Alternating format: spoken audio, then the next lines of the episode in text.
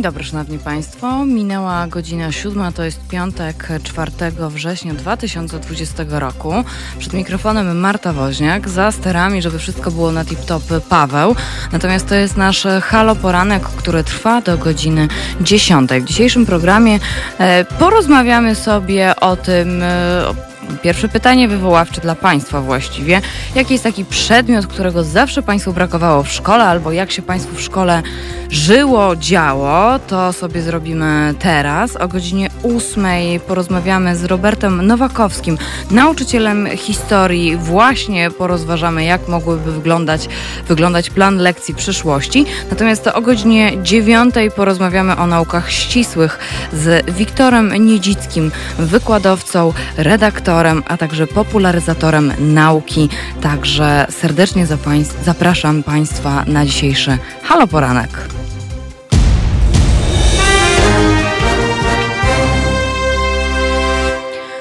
No to pyk. 22 39 059 22 to jest numer telefonu do Halo Radiowego Studia. Teraz małpa halo.radio to jest mail do Halo Radiowego Studia.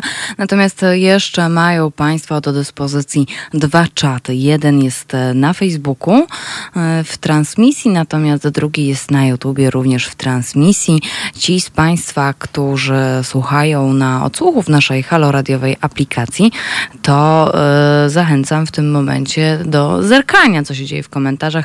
Do, zachęcam do swoich własnych, bo chciałabym tutaj taką snuć wielką, wielką e, rewolucję w planie lekcji e, w Polsce, bo jak wiemy, te przedmioty się bardzo często zmieniają, a ja się tak zastanawiałam, jakich przedmiotów brakuje. Zresztą dwa tygodnie temu, kiedy akurat byliśmy, mm, nadawałam Halo Poranek z Liverpoolu, e, przypomina mi się telefon pani Katarzyny, która zadzwoniła i powiedziała, że, że ma taką propozycję, że wspaniale byłoby, gdyby, gdyby akurat w szkołach e, pojawił się taki przedmiot jak filozofia. O filozofii będziemy sobie, o filozofii będziemy sobie na pewno dzisiaj dużo mówić e, po godzinie ósmej. E, ja już Państwa też również serdecznie witam, bo witam pana Łukasza, witam pana Sławomira, witam pana Romara, witam Julka. E, witam też e, Wolfa. E, tutaj Julek mnie nawoływał, że Marta, już mi kakao ostygło, ile można czekać? Slayera jakiegoś nie mamy tam wygranego, jak to w podstawówce się słuchało. Ja Slayera w podstawówce Julku akurat nie słuchałam. Nie pamiętam za bardzo, co słuchałam w podstawówce, szczerze powiedziawszy. Tutaj, tutaj Julek mówi jeszcze, że, że religii, bo na niego nie chodziłem, a tak serio to biologii. Jeżeli mają Państwo jakieś, no to jest takie moje hasło wywoławcze dla Państwa, jeżeli mają Państwo jakąś propozycję o takim przedmiocie, który naprawdę warto by było wprowadzić do programu nauczania i w których klasach i właściwie dlaczego, bo to jest też dobre pytanie, bo co z tego, że my sobie tutaj powiemy, że a filozofia, a nauka o klimacie, ale dlaczego? I jakie to może mieć konsekwencje, bo przypominam Państwu, że plany lekcji są no po brzegi wypełnione i bardzo często mówi się o tym, że uczniowie są po prostu zmęczeni, wymęczeni e, e, tym tym jak, e, tym jak, jak bardzo no, no, no, ciążą plany lekcji jednak, ciążą, bo tu jest strasznie dużo, strasznie dużo przedmiotów. W ogóle ostatnio krąży też taki nie nazwałabym tego memem, ale taki obrazek, albo wszyscy mm, powtarzają tak jak mantrę, ileż to godzin zajmują przedmioty ścisłe, a ile zajmuje, e, ile, ile, w, ile w szkole zajmuje w wymiarze, no ale właśnie tam chyba nie było, nawet nie jest to uwzględnione, ile zajmuje religia. I tej religii to jest jakieś 860, 860 lekcji, a fizyki, geografii, chemii, matematyki, nie, matematyki chyba nie, no ale generalnie fizyka, chemia, geografia to tam po jakieś 160-180 w całym toku nauczania. Jeżeli ktoś, jeżeli ktoś chciałby mnie tutaj poprawiać, to 22 39 059 22. Bardzo, bardzo chętnie. Ale tak, zanim, zanim będziemy sobie rozmawiać o, o szkole i to tak dość mocno, no bo wiadomo, 1 września różnego rodzaju chocki, klocki się powydarzały akurat. W związku z tym trochę się śmiejemy z tych kolejek do przedszkola, trochę dyskutujemy, czy dzieci mają maseczki nosić, czy nie mają nosić maseczek. E, Wojtek e, Krzyżaniak, głos szczerej słowiańskiej szydery, e, również wiele Państwu mówił chociażby o tym, jak będzie wyglądać powrót do szkoły, jak to z tymi wszystkimi, jak to z tymi wszystkimi płynami do dezynfekcji, żeby może poszerzać sale albo korytarze, żeby dzieci na siebie w przerwie nie wpadały i tak dalej. Więc możemy się trochę wyzłośliwiać, ale e, to chyba czas pokaże, jak to wszystko zostanie rozwiązane. No dobrze. O, pan Łukasz już, pan Łukasz już e, napisał. Ja pamiętam, że w podstawówce miałem taki przedmiot, który się nazywał historia regionalna i z tego co wiem, to ten przedmiot nie był obecny w innych szkołach. Julek dopytuje, a jaki to region? Z tego co pamiętam, lubuskie, Julku. E, no tak, historia regionalna. Ja nie miałam takiego przedmiotu akurat e, i bardzo żałuję, ale o to zapytamy Roberta Nowakowskiego, bo wydaje mi się, że warto zadać pytanie, czy taka edukacja regionalna regionalna czy historia regionalna powinna się znaleźć w szkole. Ja sobie tak myślę, że chociaż no tak w takim jednym roku to tak, ale co Państwo sobie myślą, to proszę dawać znać cały czas. Przypominam, numer telefonu to jest 22 39 059 22. No i ja już czuję, że mi aparat gębowy tak jeszcze się trochę nie rozgrzał, dlatego e, co z tym zrobić? No trzeba, trzeba zacząć kartkę z kalendarza. Trzeba zacząć kartkę z kalendarza. Piątek, 4 września. Imieniny obchodzą Rosalia i Stella. Wszystkiego najlepszego wszystkim Rozaliom i wszystkim Stellom.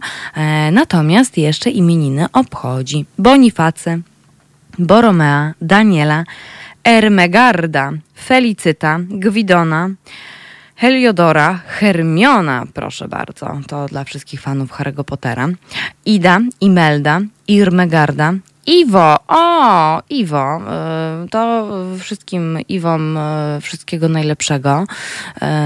Y, przypominam Państwu, że już w niedzielę między godziną 11 a 13 Iwo Wuko dla Państwa zasiądzie w halo radiowym studiu w audycji Halo Tu się czyta. I Iwo, z tego miejsca wszystkiego najlepszego z okazji dzisiejszych imienin. O ile dzisiaj obchodzisz, bo to nigdy nie wiadomo, prawda? Oprócz Iwa imieniny obchodzi również dzisiaj Iwona, ale również Julian, więc e, e, Julku, wszystkiego, wszystkiego najlepszego. Wszystkiego najlepszego. E, oprócz, oprócz e, Iwa, Iwony, Juliana i tych wszystkich imion pięknych, które przed chwilą przeczytałam, e, jeszcze imieniny obchodzi Kandyda, Kanizja, Kanuta, Katarzyna, Liliana, Marceli, Maria, Mojżesz. Szedł Mojżesz przez morze, jak żniwiarz przez zboże, a za nim przez morze cytrzystki trzy szły. Paluszki cytrzystki nie mogą być długie, bo coś tam, coś tam, coś tam. No była taka, była taka wyliczanka na rozgrzanie aparatu gębowego. Tak, przepraszam, że tak tutaj wyjechałam, ale stwierdziłam, że to też dobre, żeby sobie rozgrzać aparat gębowy, żeby tak Państwu nie mam lolić do tego mikrofonu. No więc imieniny obchodzi dziś Mojżesz, Przemysł, Przemysław, Rajmunda, Rościgniew, Scypion, Sergia, i Teodor. To taki mamy na dzisiaj imiennik. E, no i proszę Państwa, przysłowie na dzisiaj. E, no na dzisiaj to tak myślałam, że jeszcze wrzucę Państwu w tej takiej zajawce haloradiowej, którą mogą Państwo obserwować na przykład mm, e, na stronie Haloradia. No i na wczoraj to było powiedzonku ludowe wrzeszczy wrzesień, że już jesień. To też takie dobre na rozgrzanie aparatu gębowego. Wrzeszczy wrzesień, że już jesień. Natomiast na dziś no to takie, no, tak, takie se chyba w sumie, no ale co ja poradzę. Gdy nadejdzie wrzesień, rolnik ma zawsze pełną kieszeń. Takie jest powiedzonko ludowe na piątek 4 września 2020 roku. I proszę Państwa, nie ma czego świętować. Nie ma żadnych nietypowych świąt. Jedyne, co można świętować, to jakieś święta katolickie w kościele katolickim. No i generalnie, że my tego tutaj nie świętujemy, bo, bo nie, to, to nie ma nietypowych świąt, więc właściwie mm, uznaję w związku z tym, że wszyscy dzisiaj mamy święto, jakkolwiek nie mamy na imię, czymkolwiek byśmy się nie zajmowali, y, z czymkolwiek byśmy nie byli związani, to wszystkiego najlepszego nam. E, chciałam Państwu jeszcze tak powiedzieć, że Chciałam jeszcze Państwu tak powiedzieć, że w związku z tym, że nie ma dzisiaj nietypowych świąt, a tylko moglibyśmy sobie mówić o tym, kto to tam był błogosławiony i tak dalej, no to y, cały czas Państwu przypominam, że Halo Radio jako medium obywatelskie które chcę, chcę również edukować e, obywateli. E, przypominam, że cały czas prowadzimy zrzutkę na naszą kampanię billboardową. Ile rocznie kosztuje nas Kościół katolicki? To jest 20 miliardów złotych według, według wszystkich wyliczeń. E, jak dokładnie te wyliczenia wyglądają, to odsyłam Państwa na stronę zrzutka.pl kośnik kampania. Tam można sobie zerknąć. No i przede wszystkim można, a właściwie nie można, tylko trzeba dawać dalej w świat. Najlepiej wiadomości bezpośredniej, albo po prostu rozmawiać ze swoimi bliskimi, z przyjaciółmi, z kolegami z pracy i tak dalej, i tak bo to są ogromne, gigantyczne pieniądze, a przypomnę, że jeszcze jakiś czas temu również informowaliśmy, że zadłużenie szpitali w Polsce wynosi 14 miliardów złotych, więc te 20 miliardów złotych, które idą E, co roku na Kościół katolicki z naszych pieniędzy. No z całym szacunkiem, ale moglibyśmy zdecydowanie e, lepiej wykorzystać. Proszę Państwa, na zegarach 7.11 ja Państwa zostawiam teraz z, e, żebyśmy się jakoś rozruszali, prawda? E, Pawle, czy my wiemy, czy my wiemy, co to, znaczy ty wiesz, ja my nie wiemy, wiem. My wiemy. No to wiemy, no to co, czego teraz to będziemy sobie słuchać? Luka Susan Vega. No to pyk, no to jedziemy. Słuchajcie powtórki programu.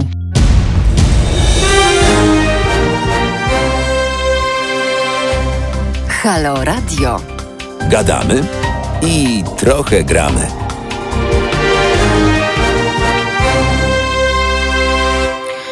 Dzień dobry, halo słuchacze, wszyscy ci, którzy się teraz e, obudzili, no to gromkie dzień dobry.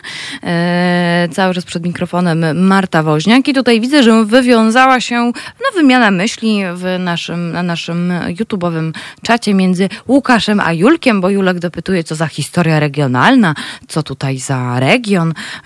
No a pan Łukasz dziarsko odpisuje i będę to przytaczać, bo uważam, że to jest akurat bardzo ciekawe. Więc więc tak, e, pytanie brzmi, e, cóże to za region, cóże to za region? E, to chodzi o lubuskie.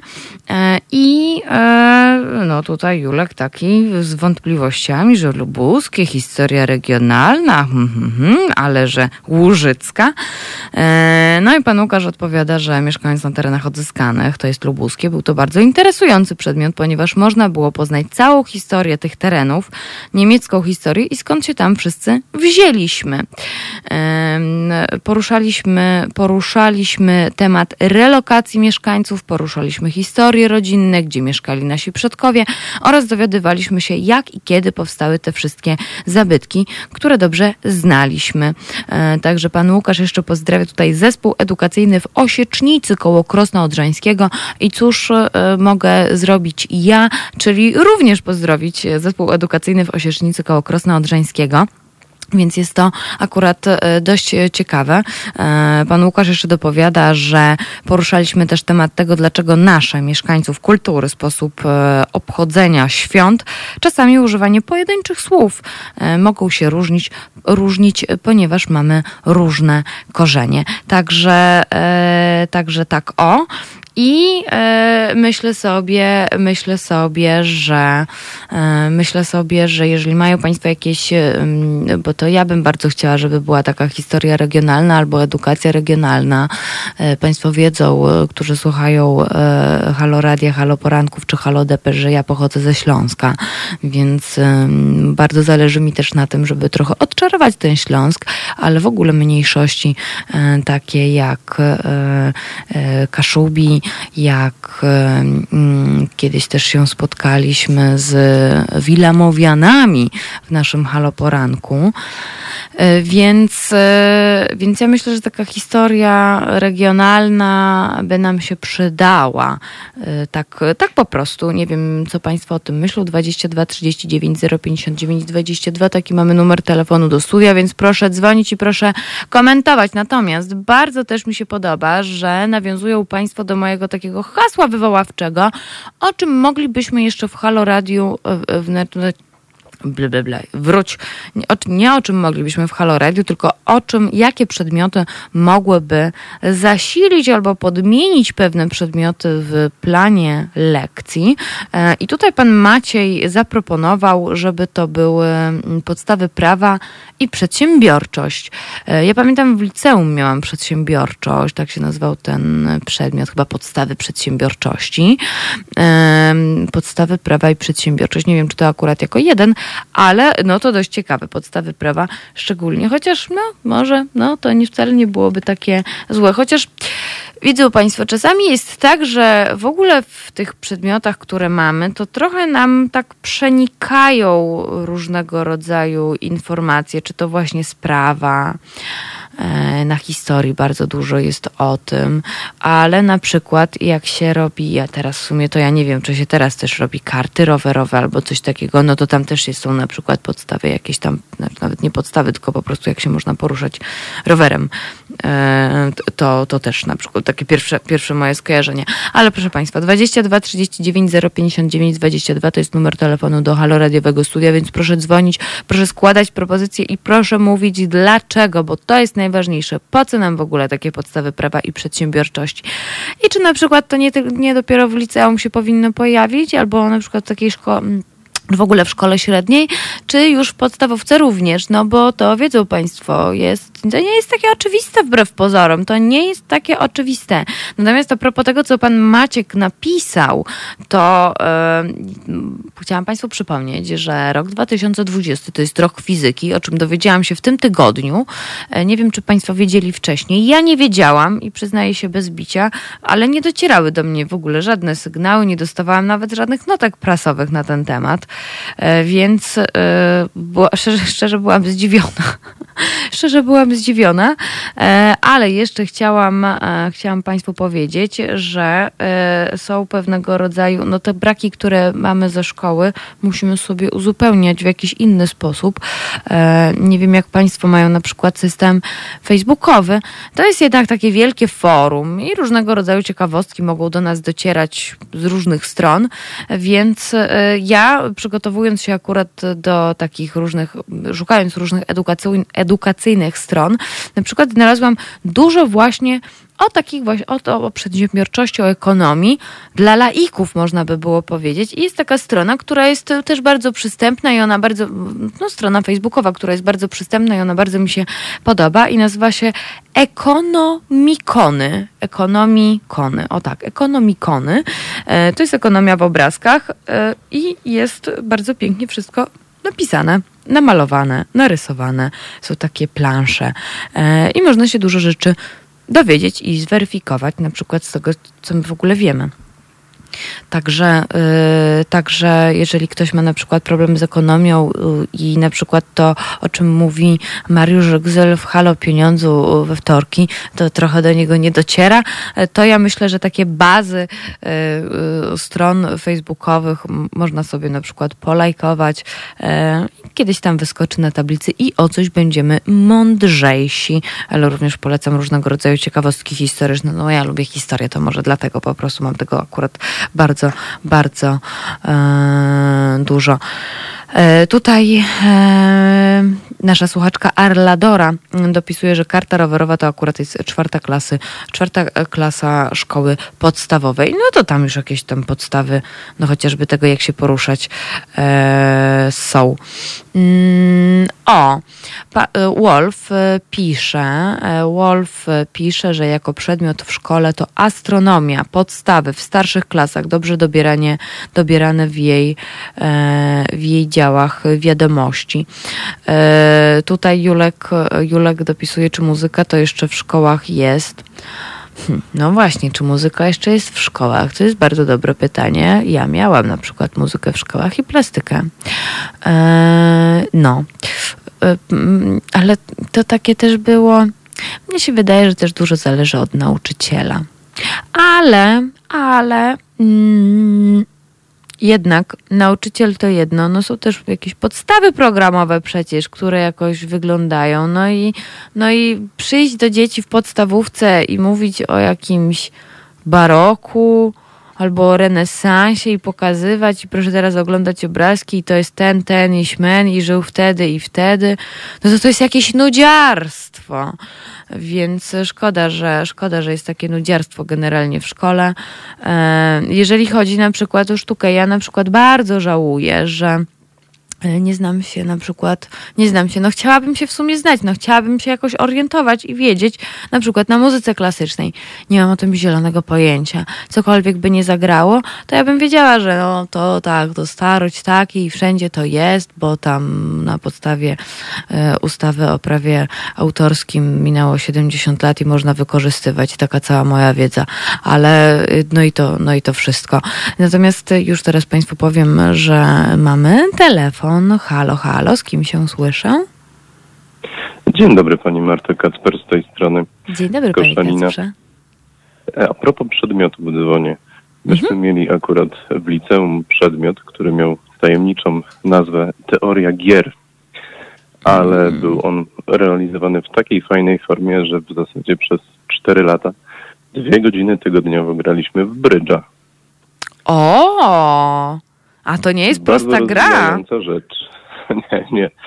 I dlatego mm, spojrzenie na niektóre przedmioty mm, może być zupełnie inne. Można to bardzo fajnie realizować i zmuszać do, do, do myślenia. I tak jak pani mówiła na temat ekonomii na przykład, no to po co komu te wzory skróconego yy, mnożenia, etc., yy, kiedy nie wiadomo później, jak po tej szkole wypełnić PIT, to jest po prostu tragedia. Chociaż no teraz wiadomo, że już automagicznie się to odbywa, ale jest dużo takich dziedzin, gdzie po prostu ta wiedza nie jest przekładana na jakieś normalne życie. No właśnie, ja miałam zawsze jakąś taką, e, ja ścisłowcem to nigdy nie byłam, ścisłowczynią właściwie nigdy nie byłam, ale no wymyślimy feminatyw do tego. E, nigdy nie byłam, natomiast e, myślę sobie, nigdy nie miałam takiego poczucia, ojeja, ojeja, po co ja się uczę chemii, co mnie obchodzą jakieś tam mole albo no nie wiem, to tam, no i właśnie, taka jest moja wiedza na temat chemii, bo ja nie pamiętam już niczego, ale, ale tak, miałam takie poczucie, że no żeby na przykład łatwiej było mi się orientować, żeby na przykład łatwiej czegoś można było wyszukać, to ja wtedy sobie tam sobie pomyślę, ach, związek organiczny to było to, to, to, to, to i jest to bardzo łatwe do wyszukania w jakiś sposób, oczywiście z internetem o wiele, o wiele łatwiej, ale nie wyobrażam sobie, jakbym miała na przykład, no nie wiem, bez, e, bez dostępu do internetu, żeby znaleźć chociażby taką krótką i podstawową informację na temat jakiego, jakiejś dziedziny. To taką, to, taką mam jeszcze myśl do tego. Panie Kasprze, ale teoria gier? Hmm, bardzo ciekawe. I w brydża grać? E, brydż trudny. Trud, trudna gra i to naprawdę trzeba się nagimnastykować. Ale w liceum było mnóstwo czasu. Z obowiązków to tylko nauka w zasadzie, więc można no. było się temu poświęcać. No i właśnie nie było jeszcze tak powszechnego dostępu do internetu, forów, etc., więc można było się w to bawić. No tak, no tak. Panie Kasprze, a to w takim wypadku wprowadziłby pan teorię gier akurat y, do szkoły? A nie wiem, czy wszystkich by to akurat zainteresowało. Może faktycznie osoby, które są na jakichś profilach ścisłych, to czemu nie? To naprawdę było całkiem fajne. A dlaczego na humanistycznych nie? Okej, okay, dobrze. W sumie jestem za wprowadzenie filozofii. Może ktoś akurat humanistów w brydżach jest to przyswajalne. Dlaczego nie? Jak najbardziej. No właśnie, no właśnie. Panie Kacprze, bardzo dziękuję za telefon. Dziękuję serdecznie, do usłyszenia. Pozdrawiam całe Halo Radio. Dziękujemy, również pozdrawiamy. Yy, widzą Państwo, nie gryzę. 22 39 059 22. Mogą Państwo dzwonić, mogą Państwo proponować albo opowiadać właśnie o jakichś nietypowych przedmiotach w szkole, które Państwo mieli. Ja niestety miałam wszystkie typowe, więc nie mam się nawet za bardzo czym pochwalić. I jest mi trochę smutno z tego powodu, ale liczę tutaj na Państwa, bo tu historia regionalna, tutaj teoria gier. Yy, co jeszcze, co jeszcze? Ale yy, zanim, zanim o tym, to Pawle, cóż my tutaj teraz będziemy sobie plumkać, grać? Joe Cocker, What Becomes of the Broken Hearted. No to hop i może byśmy tę kartkę z kalendarza trochę zrobili za chwilę, natomiast cały czas czekam na Państwa propozycje a propos no, odświeżenia planu lekcji. Jakie przedmioty moglibyśmy dorzucić e, albo odjąć? Nie, może odjąć nie, bo to ja wiem, że od razu Państwo powiedzą, że religia, e, ale, e, ale myślę sobie, że gdybyśmy mieli taki czas z gumy, to jaki fajnie byłoby mieć przedmiot. E, my teraz zostajemy z Joe Cockerem i Państwo mają ten czas na przemyślenia. To jest powtórka programu.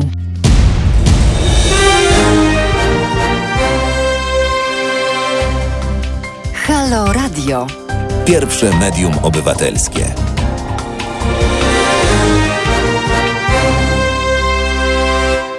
No to pyk, dużo dyskusji y, na czacie. Tutaj pani Arladora y, przypomina, że muzyka jest w szkole.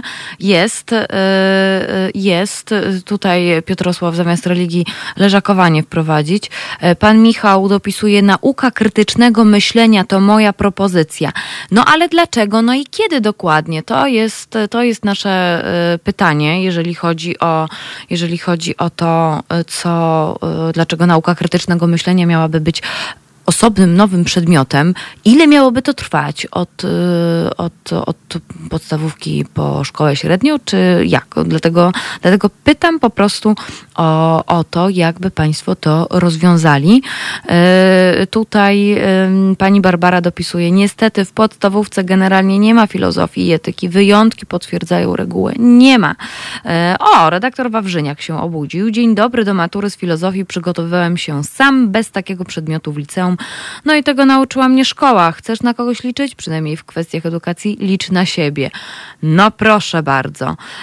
Julek dopowiada, że religia nie jest obowiązkowa, ale podobno są jakieś straszne chocki klocki teraz z, z religią a propos... Mm, a propos dopisywania się, czy mm, jakbyśmy chcieli e, na etykę dziecko akurat tutaj przerzucić, znajomy mi, znajomy mi o tym opowiadał, może Państwo mają doświadczenia akurat. E, jeżeli chodzi o religię, to ja już kiedyś Państwu mówiłam, e, niby religia taka straszna, straszna, straszna. W podstawówce może, w podstawówce może i tak, ja też jestem, ja też jestem akurat dzieckiem gimnazjum, więc taka sama była religia jak w podstawówce podstawówce, taka była sama w gimnazjum. Natomiast w liceum, proszę Państwa, ja miałam takiego księdza, który stwierdził, że my o naszej wierze powinniśmy wiedzieć wszystko, e, o wierze katolickiej, tutaj tak w domyśle od razu powiem, e, bo to przecież e, różnie może być. Natomiast i nasz ksiądz powiedział, że skoro my o kościele katolickim, o religii katolickiej wiemy wszystko, to będziemy sobie mówić o, o innych religiach mediach. Więc mieliśmy e, właściwie, no pamiętam jeden taki rok, tak, to, było, to był jeden rok, w którym e, no, wałkowaliśmy wszystko razem z opowieściami, razem z historią, razem z przypowieściami, razem e, porównywaliśmy to do religii katolickiej. Także komukolwiek o tym nie mówię, to wybałusza, wybałusza oczy. Więc ha, właśnie znalazłam coś wyjątkowego akurat na mojej ścieżce edukacyjnej, jak Państwo mają teorię gier albo historię regionalną, no to ohoho, e, więc e, można, można. E, o, Piotrosław mówi o bardzo fajnej rzeczy, czyli zajęcia z pierwszej pomocy. No właśnie, niby się ma takie niby się ma takie jakieś dodatkowe zajęcia z pierwszej pomocy albo te wyjaśnienia a propos BHP, to tak od razu idąc za ciosem, ale mm, ja na przykład, proszę Państwa, nie jestem pewna, czy gdyby mi tutaj Paweł zasłapł i coś by się z nim działo, to ja bym była w stanie go uratować. No, tutaj byłbym pewny. Uf, uf, to dobrze, to dobrze, to y, musimy się chyba wyszkolić, więc, y, więc tak, no zajęcia z pierwszej pomocy bardzo mi się, bardzo mi się akurat podobają, ta, bardzo mi się podoba ta propozycja, mam nadzieję, że Państwu również.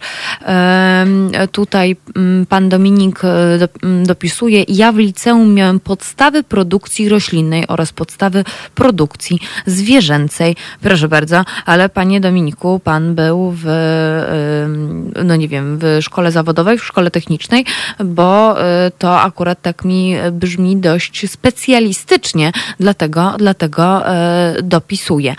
Mm, tutaj jeszcze pan Dominik dopisuje, że religia nie jest przedmiotem szkolnym i nie jest częścią edukacji. Możliwe jednak, że jestem jedynym człowiekiem na świecie, który tak myśli. Pan Michał proponuje kolejny temat, y, kolejną lekcję właściwie, rozpoznawanie fake newsów, podstawy programowania oraz podstawy oszczędzania pieniędzy. No to akurat z tym podstawami oszczędzania pieniędzy, to ja myślę, że właśnie ten temat, który pan, przedmiot, który pan Maciek zaproponował, czyli podstawy prawa i przedsiębiorczości e, i, przedsięb i przedsiębiorczość, przedsiębiorczość to mogłoby być to, no ale chyba też nie od pierwszej klasy podstawowej, panie Michale, prawda? A rozpoznawanie fake newsów, no i właśnie, no i tutaj się znowu sprowadzam, to jest właśnie, no i właśnie jest to dużo takich braków, które sami my odczuwamy i myślimy pewnie sobie, że szkoła by jakoś w nas, z nas, za nas by, gdybyśmy to mieli w szkole, to pewnie jakoś inaczej byśmy patrzyli teraz na świat. Ale ja myślę, że to by się sprowadzało, no bo tutaj pan Michał jeszcze inny pan Michał e, myślał o akurat e, podstawach krytycznego myślenia, rozpoznawanie fake newsów, no to to się z tym wiąże akurat. To to się akurat z tym wiąże. E, no właśnie, ale jeżeli nie będziemy, no, wydaje mi się, ale mm, o tym akurat moglibyśmy porozmawiać z redaktorem Wiktorem Niedzickim, który już o godzinie dziewiątej e, z nami na łączach w Haloporanku, bo e, myślę sobie, że gdybyśmy mieli podstawy po prostu y, wiedzę y, taką, jak byśmy się tak y, nauczyli w szkole, to rozpoznawanie fake newsów przychodziłoby nam może trochę łatwiej. No nie wiem, tak sobie myślę, mogą się Państwo ze mną nie zgadzać. Panie Michale, co Pan o tym sądzi? 22 39 059 22. E, przypominam również, nie tylko dla Pana Michała, numer telefonu do Halo Radiowego do studia, ale również e, do Państwa. Pani Barbara dopowiada, zajęcia rozwijające kreatywność, warsztaty teatralno-muzyczno-plastyczne. O, tak, jestem za. Ale to też nie wszystkim się może podobać, chociaż na przykład, gdyby były takie zajęcia rozwijające kreatywność, e, to mm, też myślę, inaczej byśmy patrzyli inaczej może byśmy żonglowali wiedzą teraz, jak jesteśmy tacy duzi. No właśnie, no właśnie. E, Tutaj, e, czy Państwo jeszcze, czy Państwo, Wolf cały czas o astronomii. Astronomia wyjaśnia procesy zachodzące na Ziemi, funkcjonowanie i pozycję naszej planety w przestrzeni. Może taki przedmiot, który by się tak pięknie nazywał kosmos? To by było coś, e, myślę sobie. E, pan Dominik jeszcze dopowiada, do szkół proponuje wprowadzić sceptycyzm. Na takiej lekcji można omówić i religię, i opór fake newsom. O, no i właśnie, kondensujemy, kondensujemy, bo pamiętamy, że jednak czas e, nie jest z gumy. Nie wiem jak Państwo, ale ja pamiętam, że na przykład drugą klasę, druga klasa liceum, to ja miałam wypełnioną po brzegi ten plan, ale miałam też mm, nie chodziłam do szkoły, w której, w której akurat e, był taki typowy podział na klasy humanistyczne i klasy ścisłe. My to raczej językowo, więc i fakultety sobie dobieraliśmy e, z przedmiotów, które będziemy zdawać na maturze, więc to były kolejne dodatkowe dwie godziny, więc druga klasa liceum była, oj, oj, ona była wypełniona po brzegi, wypełniona po brzegi, ale serdecznie pozdrawiam moje liceum, które uwielbiam i gdybym miała jeszcze raz wybrać liceum, to jeszcze raz wybrałabym pierwsze liceum ogólnokształcące w Chorzowie. E, tak, e, czasami Państwo myślą, że ja tutaj e, w Chorzowie, w Chorzowie, ale w Chorzowie, ale ja z Katowic po prostu z lenistwa poszłam do Chorzowa, dlatego że miałam bliżej niż do centrum Katowic i to tak wyszło i drugi raz bym nie zmieniła. I myślę, że tak jak z Państwem tutaj rozmawiam i czytam Państwa komentarze, to my bardzo, bardzo myślimy o liceum, o nakładaniu nacisku na to, co powinniśmy, co powinniśmy, czego powinniśmy się uczyć właśnie w liceum. E, właśnie w liceum. E, pan Waldemar dopowiada, nauczanie religii nie prowadzi do żadnego rozwoju, bo nie można tam nic nowego wymyślić. E, tu pan Łukasz dopowiada, prawda jest taka, że obecny system edukacji jest przestarzały i opiera się na dobie, gdy dostęp do wszystkich potrzebnych e, informacji nie był tak powszechny, dlatego lekcja, jak korzystać z informacji i logiki. No tak, no właśnie, no właśnie. E, dopowiada, miałem w szkole średniej e,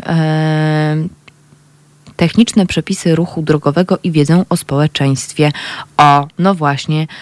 E, pójdźmy dalej, czy Państwo jeszcze tutaj coś, e, coś dopisują, bo Państwa propozycje są naprawdę super, tak jak ja sobie wczoraj myślałam, to jeszcze na przykład bym dorzuciła, dorzuciła coś takiego jak na przykład nauka o klimacie, tak, bo jednak e, chociaż na geografii i pewnie częściowo na biologii się o tym wspomina, a i też pewnie częściowo na chemii, e, to to jest jedno, ale myślę, że w dobie katastrofy klimatycznej warto by było rozważyć taka nauka o klimacie byłaby słuszna. A ja Państwu wiele razy tutaj z wydawnictwa Post Factum prezentowałam książkę Nauka o klimacie i mówiłam, że to jest taka książka, e, taki podręcznik dla dorosłych właściwie z geografii, chemii, fizyki w jednym, więc e, cały czas będę Państwa odsyłać do tej pozycji, to zdecydowanie. E, czy Państwo jeszcze tutaj coś proponują? O, Pani Olga, bardzo się cieszę, dawnośmy się Pani Olgo nie widziały e, w komentarzach chociażby.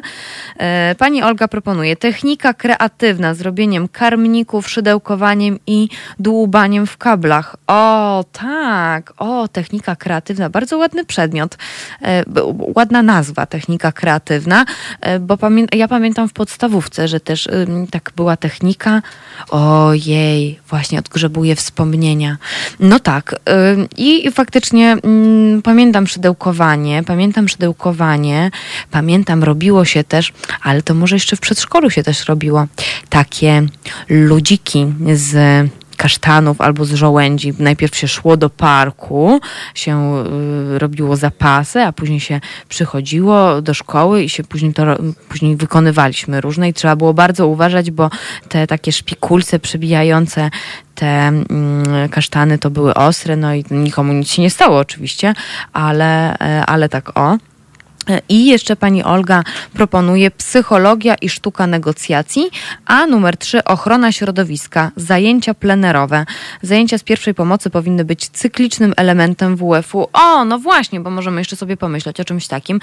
Do którego przedmiotu coś włożyć, żeby tak nie zapychać aż tak bardzo, żeby nie zapychać aż tak bardzo yy, planu samego lekcji. I halo, halo, mamy kolejny telefon.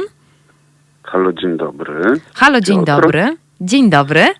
Yy, tak, yy, jak mówiła Pani o swojej yy, religii w liceum, to przypomniała mi się moja religia w liceum, y, na którą chodziłem, y, no nie do końca, ale y, mieliśmy takiego księdza, który przychodził do nas z wysokimi obcasami albo z gazetą wyborczą i czytał nam jakiś artykuł, a później rozmawialiśmy, co o nim myślimy.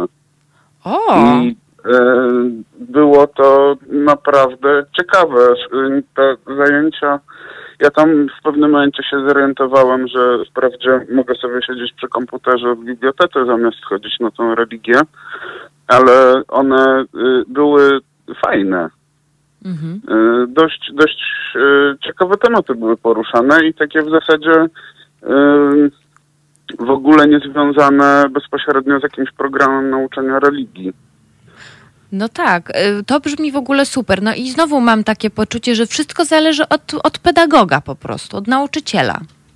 jak, jak, jak poprowadzi zajęcia, bo można lecieć z podręcznika czy tam z Pisma Świętego, a można przynieść wyborczą albo stwierdzić, że zostawiamy to, co jest w podręczniku, bo wy to powinniście mieć w małym palcu e, i jedziemy zupełnie z innej strony, a zobaczycie, że to też jest związane z przedmiotem, który właśnie stoi i wykładam. No tak, bo to chyba było takie podejście do rozmaitych problemów yy, z różnych yy, perspektyw. No, z perspektywy powiedzmy, nie wiem, pewnie jakiegoś Pisma Świętego i, i różnych wyobrażeń na temat tego, co w sumie Pismo Święte może mówić o czymś. E, a niekoniecznie to jest gdziekolwiek w Piśmie Świętym. No, y, nie wiem, mi się wydawało ciekawe i pomyślałem, że się podzielę tym. O, to super. To jest akurat bardzo, bardzo cenna wiedza, bo przecież wiemy, że y, również wśród naszych, naszych y, słuchaczek i słuchaczy są nauczycielki, nauczyciele, pedagogzki i pedagodzy, więc może akurat na jakieś zajęcia komuś wpadnie do głowy, żeby właśnie przynieść gazetę na którejś zajęcia. To też będzie takie pewnie rozluźniające dla uczniów. Em, i pomyśleć o tym, co sobie myślą. O nie, super, bardzo, bardzo, bardzo mi się podoba to, ten pomysł akurat. No dobra, to dziękuję uprzejmie i do Dziękuję usłyszenia. Panie Piotrze, wszystkiego dobrego, miłego dnia życzę. E, widzą Państwo, e, widzą Państwo, można, można troszeczkę inaczej podchodzić do przedmiotów. E, mm, ostatnio mój znajomy zrobił taką e, relację na Instagramie, że bardzo współczuje wszystkim e, uczniom, którzy muszą wrócić do szkoły, bo on szkoły nie znosił i nie, w ogóle nie rozumiał, dlaczego miał się uczyć czegoś tam, jak miał w ogóle inne ciekawsze rzeczy. Ja na przykład bardzo lubiłam chodzić do szkoły i tego 1 września tak bardzo, bardzo wyczekiwałam, bo to już po wakacjach dwa miesiące się nie widziało z kolegami i z koleżankami. No i pewnie to mama moja więcej mogłaby powiedzieć, czy ja się lubiłam uczyć, czy się nie lubiłam uczyć, ale e, nie, szkoła była jako tako, jako tako fajna. To mi się podobało.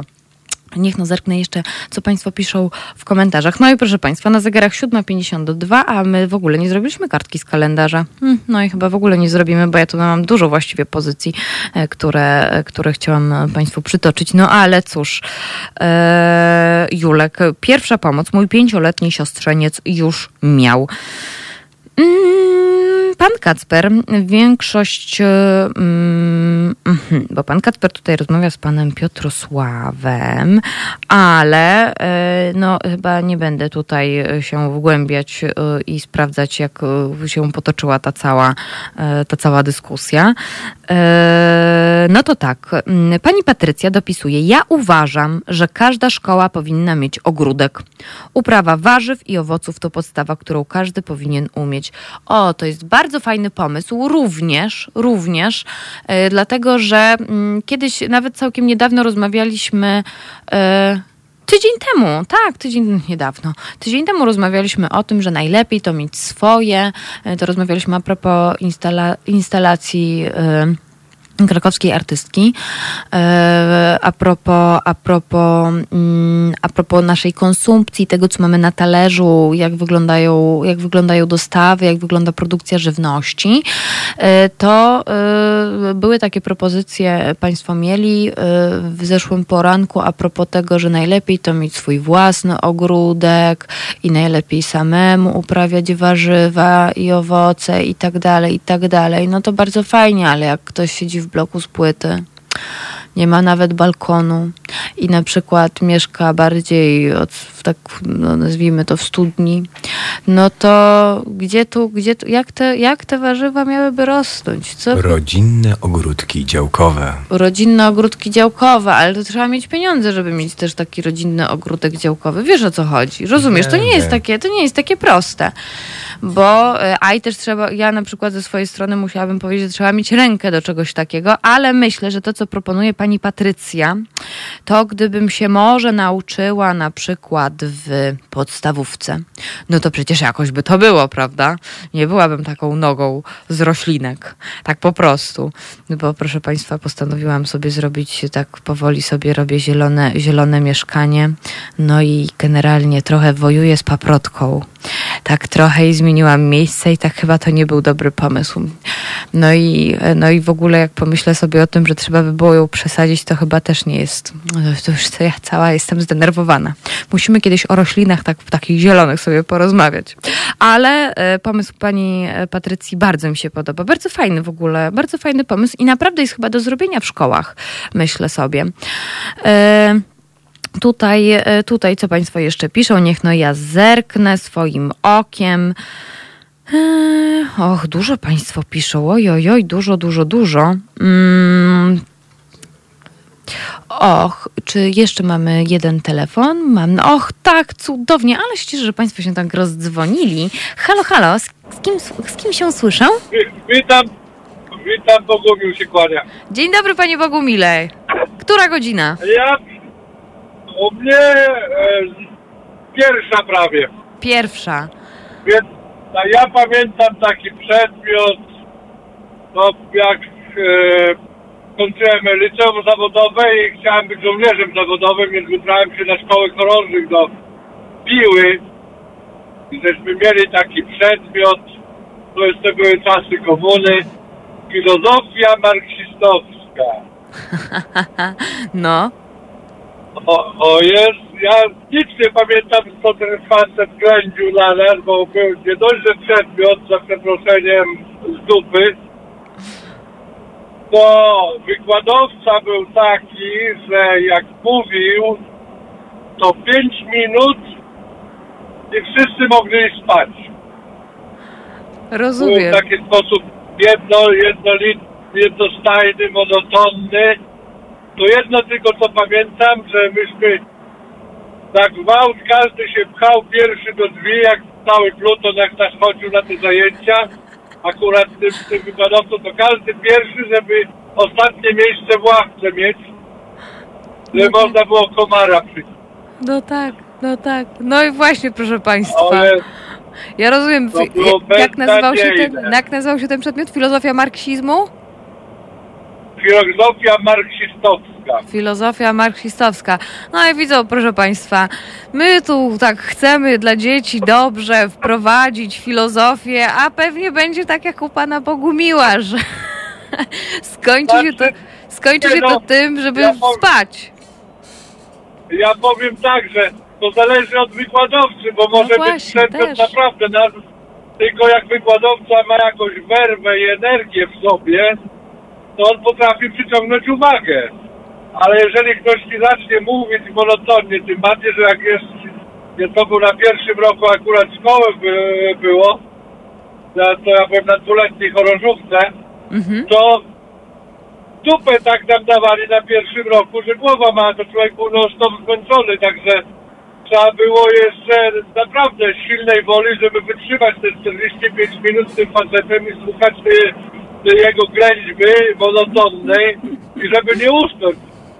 Bo niektórzy się nauczyli spać z otwartymi oczami. Ja nauczyłem się spać też w każdych warunkach przez to. Panie Bogumile, jak no. przykro. No, a co do współczesnej szkoły, Mhm. No ja nie wiem, bo ja mam, nie wiem, dobra, yy, akurat mam, mam trochę wiedzy o, tej, o dzisiejszych czasach, bo akurat żony siostra ma czwórkę dzieci, dwójka jest w wieku szkolnym i to, co ona opowiada, to ci nauczyciele zadają tym dzieciom. Te dzieci nie dość, że w szkole siedzą jak szalone, muszą się uczyć, to w domu każdy z tych nauczycieli to, nie wiem, uważa się za jakiegoś że każdy jego przedmiot to jest pępek świata, te prace domowe ludzie, to jakieś szaleństwo jest. No tak, no tak. Ja się cieszę, że mój, ja się cieszę, że mój syn odebrał naukę tutaj. Y, a, Tak, to by- w Stanach Zjednoczonych. Tak. Mhm. On całą podstawówkę i ten średnia szkoła, podstawówka to, to jest ogólna wiedza i oni już w podstawówce już jest to z jednej strony dobrze, z drugiej strony niedobrze, no bo już oni oddzielają dzieci te mniej zdolne od zdolnych. Te zdolniejsze już idą trochę innym procesem, inne klasy mają i ten. A te słabsze, co, co prawda im się trochę więcej czasu poświęca, to z tej strony dobrze. Hmm. Ten, Rozumiem. ten lepszy nie musi ten. A średnia szkoła znowu już no tutaj nie ma liceów zawodowych, to nie tak w Polsce są. Ale średnia szkoła to już się wybiera e, taki kierunek, takie przedmioty i taką ilość zajęć. Nie ma jednakowych klas po prostu. Że wszyscy są w jednej klasie, tylko każdy tak, idzie tak, tak. indywidualnym tokiem. No I tak jak to mój syn zupełnie się inaczej wybierał na wygląda. studia, medy- na studia medyczne, to już miał w liceum przedmioty już bardziej nastawione pod studia medyczne. Co prawda on poszedł na medycynę, ale skończył, ale rozmyślił się i skończył administrację służby zdrowia. Mhm. To trochę inne. Teraz to prawda robi drugi kierunek, już radiologię chce robić, także nie wiem. Ale to już jego sprawa. Panie Bogumile, w takim ale, razie trzymam Ale kciuki. inaczej zupełnie. Bardzo dziękuję za telefon, bo musimy już kończyć, bo musimy już kończyć, bo już za chwilę Dobrze, na łączach. dziękuję. Bo już za chwilę na łączach Robert Nowakowski, nauczyciel historii, y, który przepięknie opowiada o historii, ale nie tylko, bo z nim właśnie sobie podywagujemy o y, właśnie, czy filozofia powinna zostać wprowadzona, czy nie, jaka jest rola nauczyciela. Więc panie Bogumile, proszę być na odsłuchu. Dziękuję bardzo. Y, My słyszymy się, no właśnie, to właściwie to, co przed chwilą powiedziałam. Ja jeszcze wrócę do Państwa komentarzy, bo widzę, że jest gorąco. Bardzo mnie to cieszy, ale super, że mogę tak, że mogę tak Państwa czytać, co mają Państwo do powiedzenia, bo mają Państwo super propozycje. Tutaj jeszcze tylko dopowiem, że Pan Łukasz mm, dopisuje nauka o klimacie jak najbardziej, czyli jak segregować śmieci, jak wielokrotnie używać produktów, czy kupować w opakowaniu, czy bez, po co nam foliówki, dlaczego warto sadzić drzewa. No tak, tak, tak, to, to, to prawda co ma wpływ na klimat. Bardziej tutaj pan Łukasz e, dopowiada, ale do tych przedmiotów jeszcze wrócimy, bo przypominam, halo, porankujemy do godziny 10. Na zegarach 8.1. Proszę państwa, proszę państwa, jesteśmy w jakimś niedoczasie, ale e, e, po, po, powolutku, powolutku. Pawle, co my teraz sobie zagramy? Fleciki. Fleciki. Kaja. Dobrze, to sobie to gramy y, i już za chwilę jesteśmy na łączach z Robertem Nowakowskim. Proszę z nami zostać i cały czas podawać propozycje, jak można by było zmienić plan lekcji w szkołach. Słuchajcie powtórki programu. Halo Radio. Pierwsze radio z wizją.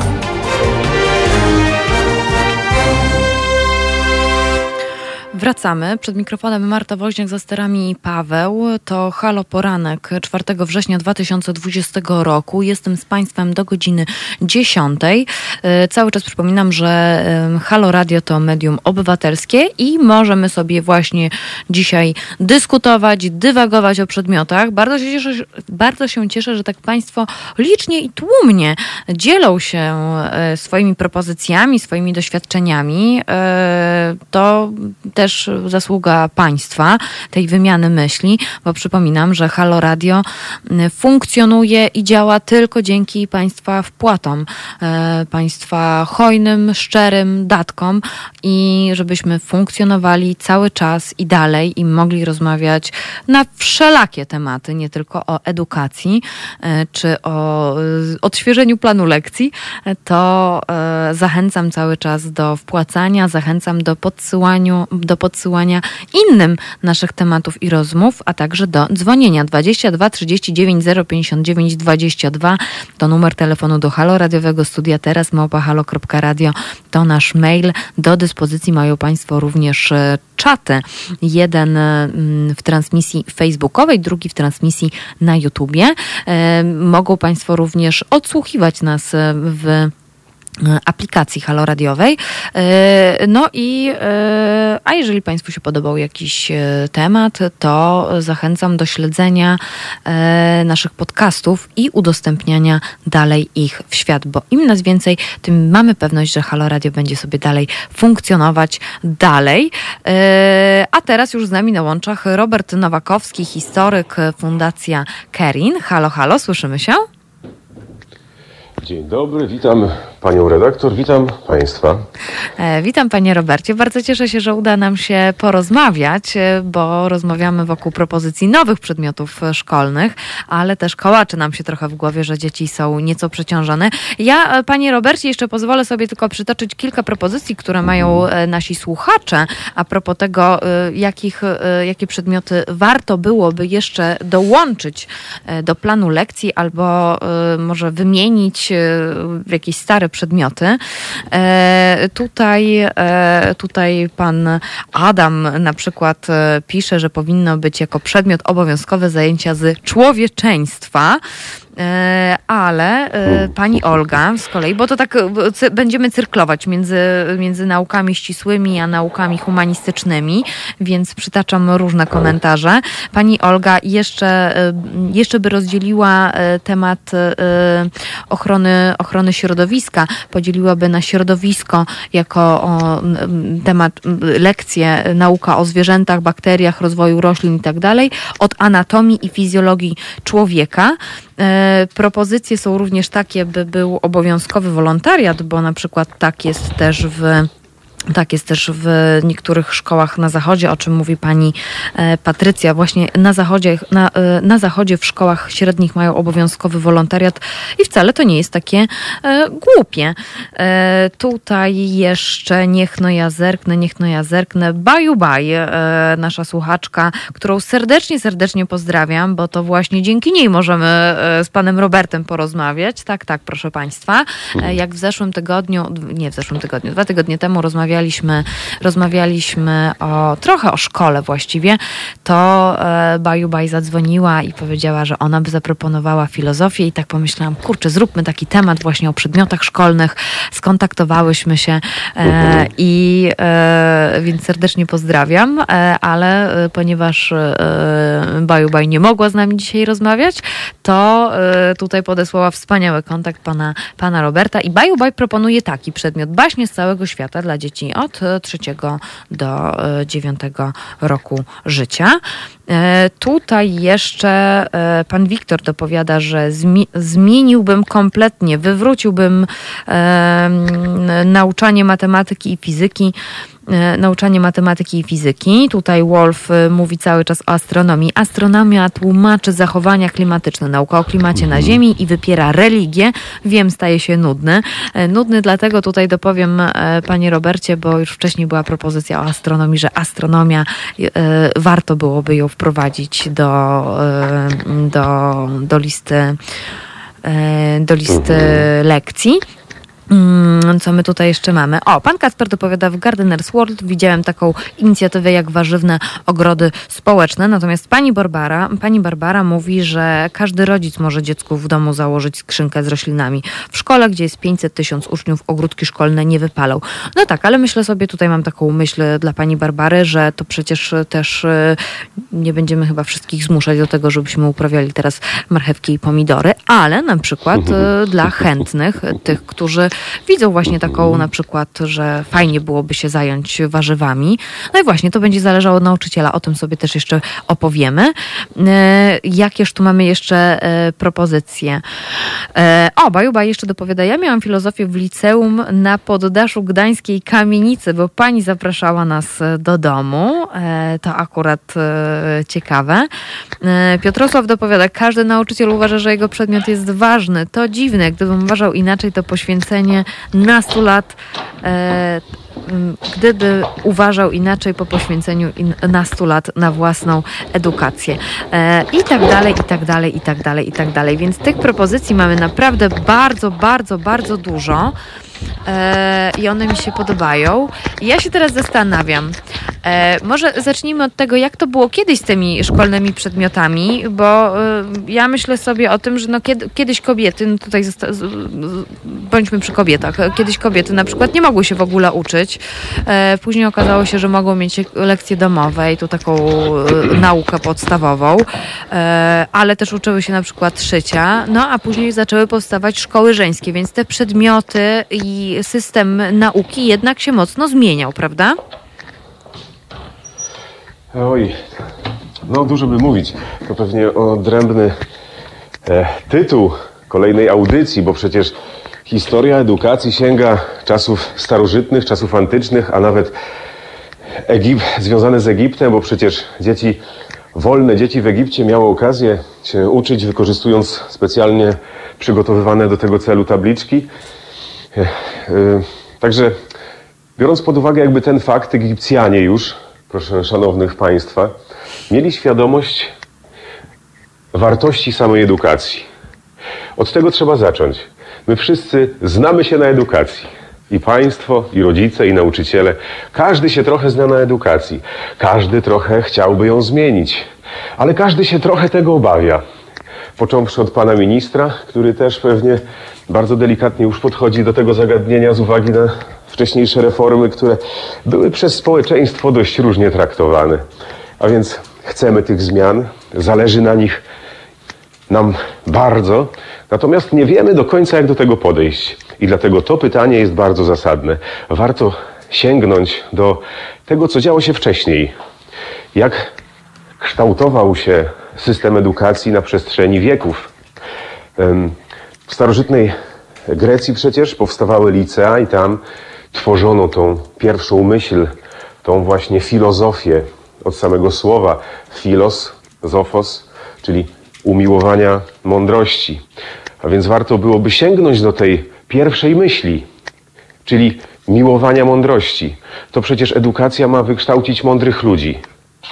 No ale jak to zrobić, skoro mamy tylko wydarzenie i skutek? Jak, do, jak zmienić? Czasem mam wrażenie, że na reformy już za późno i potrzebna już rewolucja w tym systemie edukacyjnym, bo przecież od niego się wszystko zaczyna i na nim się też kończy. Nasze życie kończy się na pewnej wyobraźni przestrzennej, na zrozumieniu pewnych zależności, które funkcjonują w świecie, a one wszystkie kształtują się w naszym domu rodzinnym, ale też w szkole. A nasz dom rodzinny kształtuje wcześniejsze, wcześniej szkoła przecież znowu. A więc wszystko się znowu zamyka do pojęcia tak ważnego i wartościowego, może najważniejszego, jakim jest właśnie edukacja. Ja pozdrawiam Państwa z grodu żywej historii naszego bractwa w Słupkowach, w malowniczej miejscowości pomorskiej, nieopodal Trójmiasta. I teraz akurat jestem w naszym małym koloseum, a nad wejściem do koloseum jest ta nasza najważniejsza sentencja, ta, która przyświeca naszej misji mm, edukacyjnej. Historia magistra vita est. Państwo znają tą sentencję. E, historia nauczycielką życia jest, albo życia być powinną. Tu się okazuje, że różnie z tym jest. Już starożytni Rzymianie wiedzieli, że edukacja jest dla nich niezmiernie ważna, a edukacja historyczna najważniejsza. Dlatego uczyli się historii najpierw Grecji, potem historii Rzymu. Uczyli się też matematyki, ale również mm, jak się pięknie ubrać. To oczywiście, tak jak pani wcześniej wspomniała, tylko młodzi mężczyźni mogli uczęszcza- uczęszczać do rzymskich szkół. E, Później mamy nauczanie scholastyczne w średniowieczu, a więc to związane już z katechizmem. I ono mm, zaczęło trochę zmieniać pogląd i wyobrażenie edukacji. Obawiano się zbyt dużej treści, przekazywania zbyt dużej treści, a już filozofii to w ogóle. I tak chyba zostało do dzisiaj. Moim zdaniem również filozofia jest tą dziedziną najważniejszą, od której się wszystko zaczyna. No, dlaczego obawiamy się tak, właściwie nie my, a może Kościół, filozofii? No warto by było na przykład mm, zaglądnąć do wspaniałego filozofa, e, szlifierza soczewek. Tym się zajmował, bo gardził bogactwem, nazywał się Spinoza. Baruch Spinoza to Żyd, który przeprowadził się ze swoimi rodzicami do, e, e, do Holandii i tam mógł swobodniej wyrażać swoje myśli. Mówił, że Bóg jest wszędzie. Czego dotkniemy w każdym przedmiocie, a już w ogóle w, wśród natury, wśród przyrody. I to pojęcie boskości, to ten kształt tej pierwszej mądrości, zdaniem tego filozofa był bardzo ważny. Moim zdaniem też on ma olbrzymie znaczenie. No przecież musimy szanować nie tylko siebie nawzajem, nie tylko swoją religię, ale przede wszystkim to, co nas otacza. A więc tutaj przyroda. E, To, do czego niektórzy rodzice próbują również nas, czy kształcić, e, powodują przekazać coraz więcej treści związanych z, z naszą naturą, z przyrodą, ze środowiskiem. Pamiętamy jeszcze przecież niedawno w czasach komunistycznych sterty puszek i śmieci, które walały się dosłownie wszędzie. Dzisiaj mamy inne problemy związane z ekologią, z węglem, plastikiem, które musimy rozwiązać i ja wierzę, że nam się to uda, bo ta świadomość na szczęście jest coraz większa. E, Co się dalej działo akurat w historii, kochani? Bo to pytanie też pani zadała, bo musimy z niej czerpać cały czas, kształtując nowe wyobrażenie edukacji. W epoce nowożytnej ta mm, edukacja była zapewniona znowu tej jednej warstwie społecznej, nie tylko mężczyznom, ale też tym bogatszym, szlachcicom, magnatom, którzy mieli mm, umieć, czy mieli zapewnić tą funkcję kierowniczą, sprawczą później. Mieli zarządzać, e, pracować mm, w kancelariach wielkich magnatów. Później to już czasy rozbiorów, a więc e, czasy próby mm, zmiany sposobu myślenia. E, tutaj historia mm, miała szalone, bardzo duże znaczenie dla naszych zaborców. To wykorzystując dzieje własnych krajów i własny język mieli owi zaborcy przekonać nas do funkcji nadrzędnej swoich państw. Dziś po okresie, tym krótkim okresie dwudziestolecia międzywojennego, gdzie zaczęto kształtować znowu przyszłe kadry, które przecież wspaniale broniły nas, wspaniale zarządzały tą, mm, tą nową Polską, wśród takiego analfabetyzmu, jaki wówczas panował przecież. 30% dzieci znało tylko litery, kochani Państwo. Dziś sytuacja się zmieniła, ale zanim to nastąpi, to proszę zwrócić uwagę, jak wiele mamy tych zaległości i zależności jeszcze w związku z poprzednim systemem, bo przecież po II wojnie światowej znowu próbowano wykształcić rzesze ludzi, którzy mają kierować się hasłami partii komunistycznej. No i poniekąd w wielu przypadkach to się udało. My jesteśmy niestety spadkobiercami tych idei cały czas.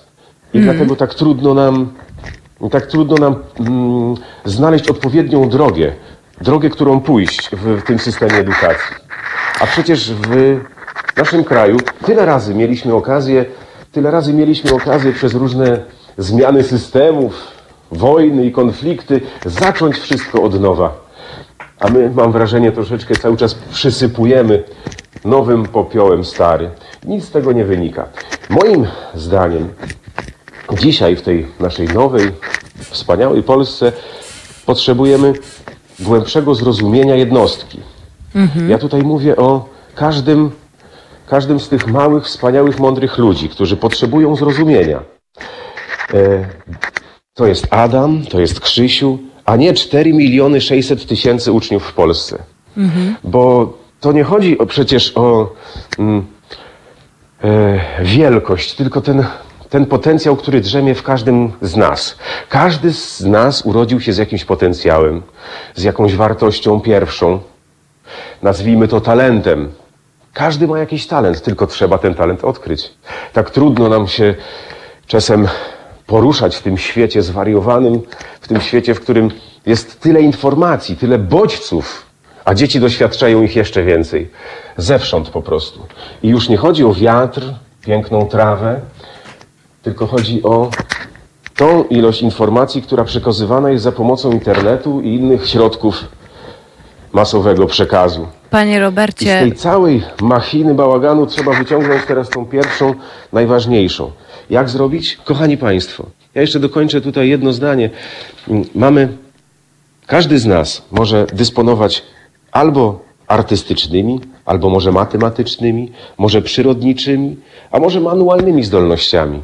I to moim zdaniem w szkole też nauczyciel może mm, zrozumieć i odkryć ten potencjał, może go opisać, może dać do zrozumienia rodzicowi, który też zagoniony w tym codziennym swoim dniu pełnym wielu spraw, będzie w stanie bardziej zrozumieć swoje dziecko i ukierunkować je tak, by kiedyś było szczęśliwym, pracując w zawodzie, do którego zostało stworzone. Czyż to nie piękne? Ktoś powiedziałby może utopijne. Ale warto próbować. No właśnie, warto próbować. Panie Robercie, usłyszymy się e, już za chwilę. E, tutaj w Państwa uszach będzie Genesis. Może mają Państwo jakąś e, myśl do powiedzenia, jak właśnie zrobić, żeby nie było utopijnie, tylko no, to jest jednak no, te latorośle nasze to ciężka praca, ale, ale chyba warto. A propos tego, co pan jeszcze mówił, przypomniało mi się, przypomniała mi się jedna z moich ulubionych książek reporterskich, która została wydana w tym roku, czyli posełki Olgi Wiechnik, gdzie jest hasło, że właśnie wyedukowany naród jest po prostu silniejszy. To tak a propos tej wcześniejszej myśli, e, jak to wyglądało kiedyś, ale dobrze. Zostawiam Państwa 22 39 059 22. Jeżeli mają Państwo jakąś myśl, e, proszę dać koniecznie znać. My z Robertem Nowakowskim i z Państwem słyszymy się już za moment, a teraz Genesis. To jest powtórka programu.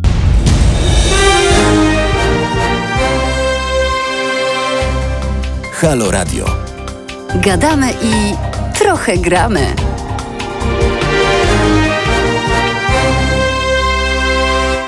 Szybko przypominajka dla Państwa. Marta Woźniak przed mikrofonem za sterami Paweł. Rozmawiamy z Robertem Nauko na Nowakowskim, e, nauczycielem historii i łączymy się z Subkowami.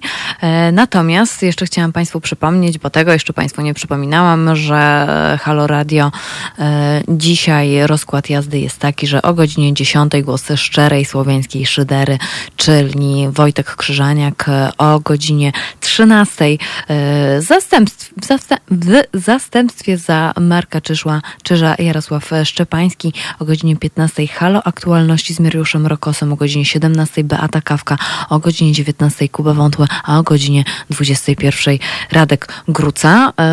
Przytoczę jeszcze komentarz pana Adama.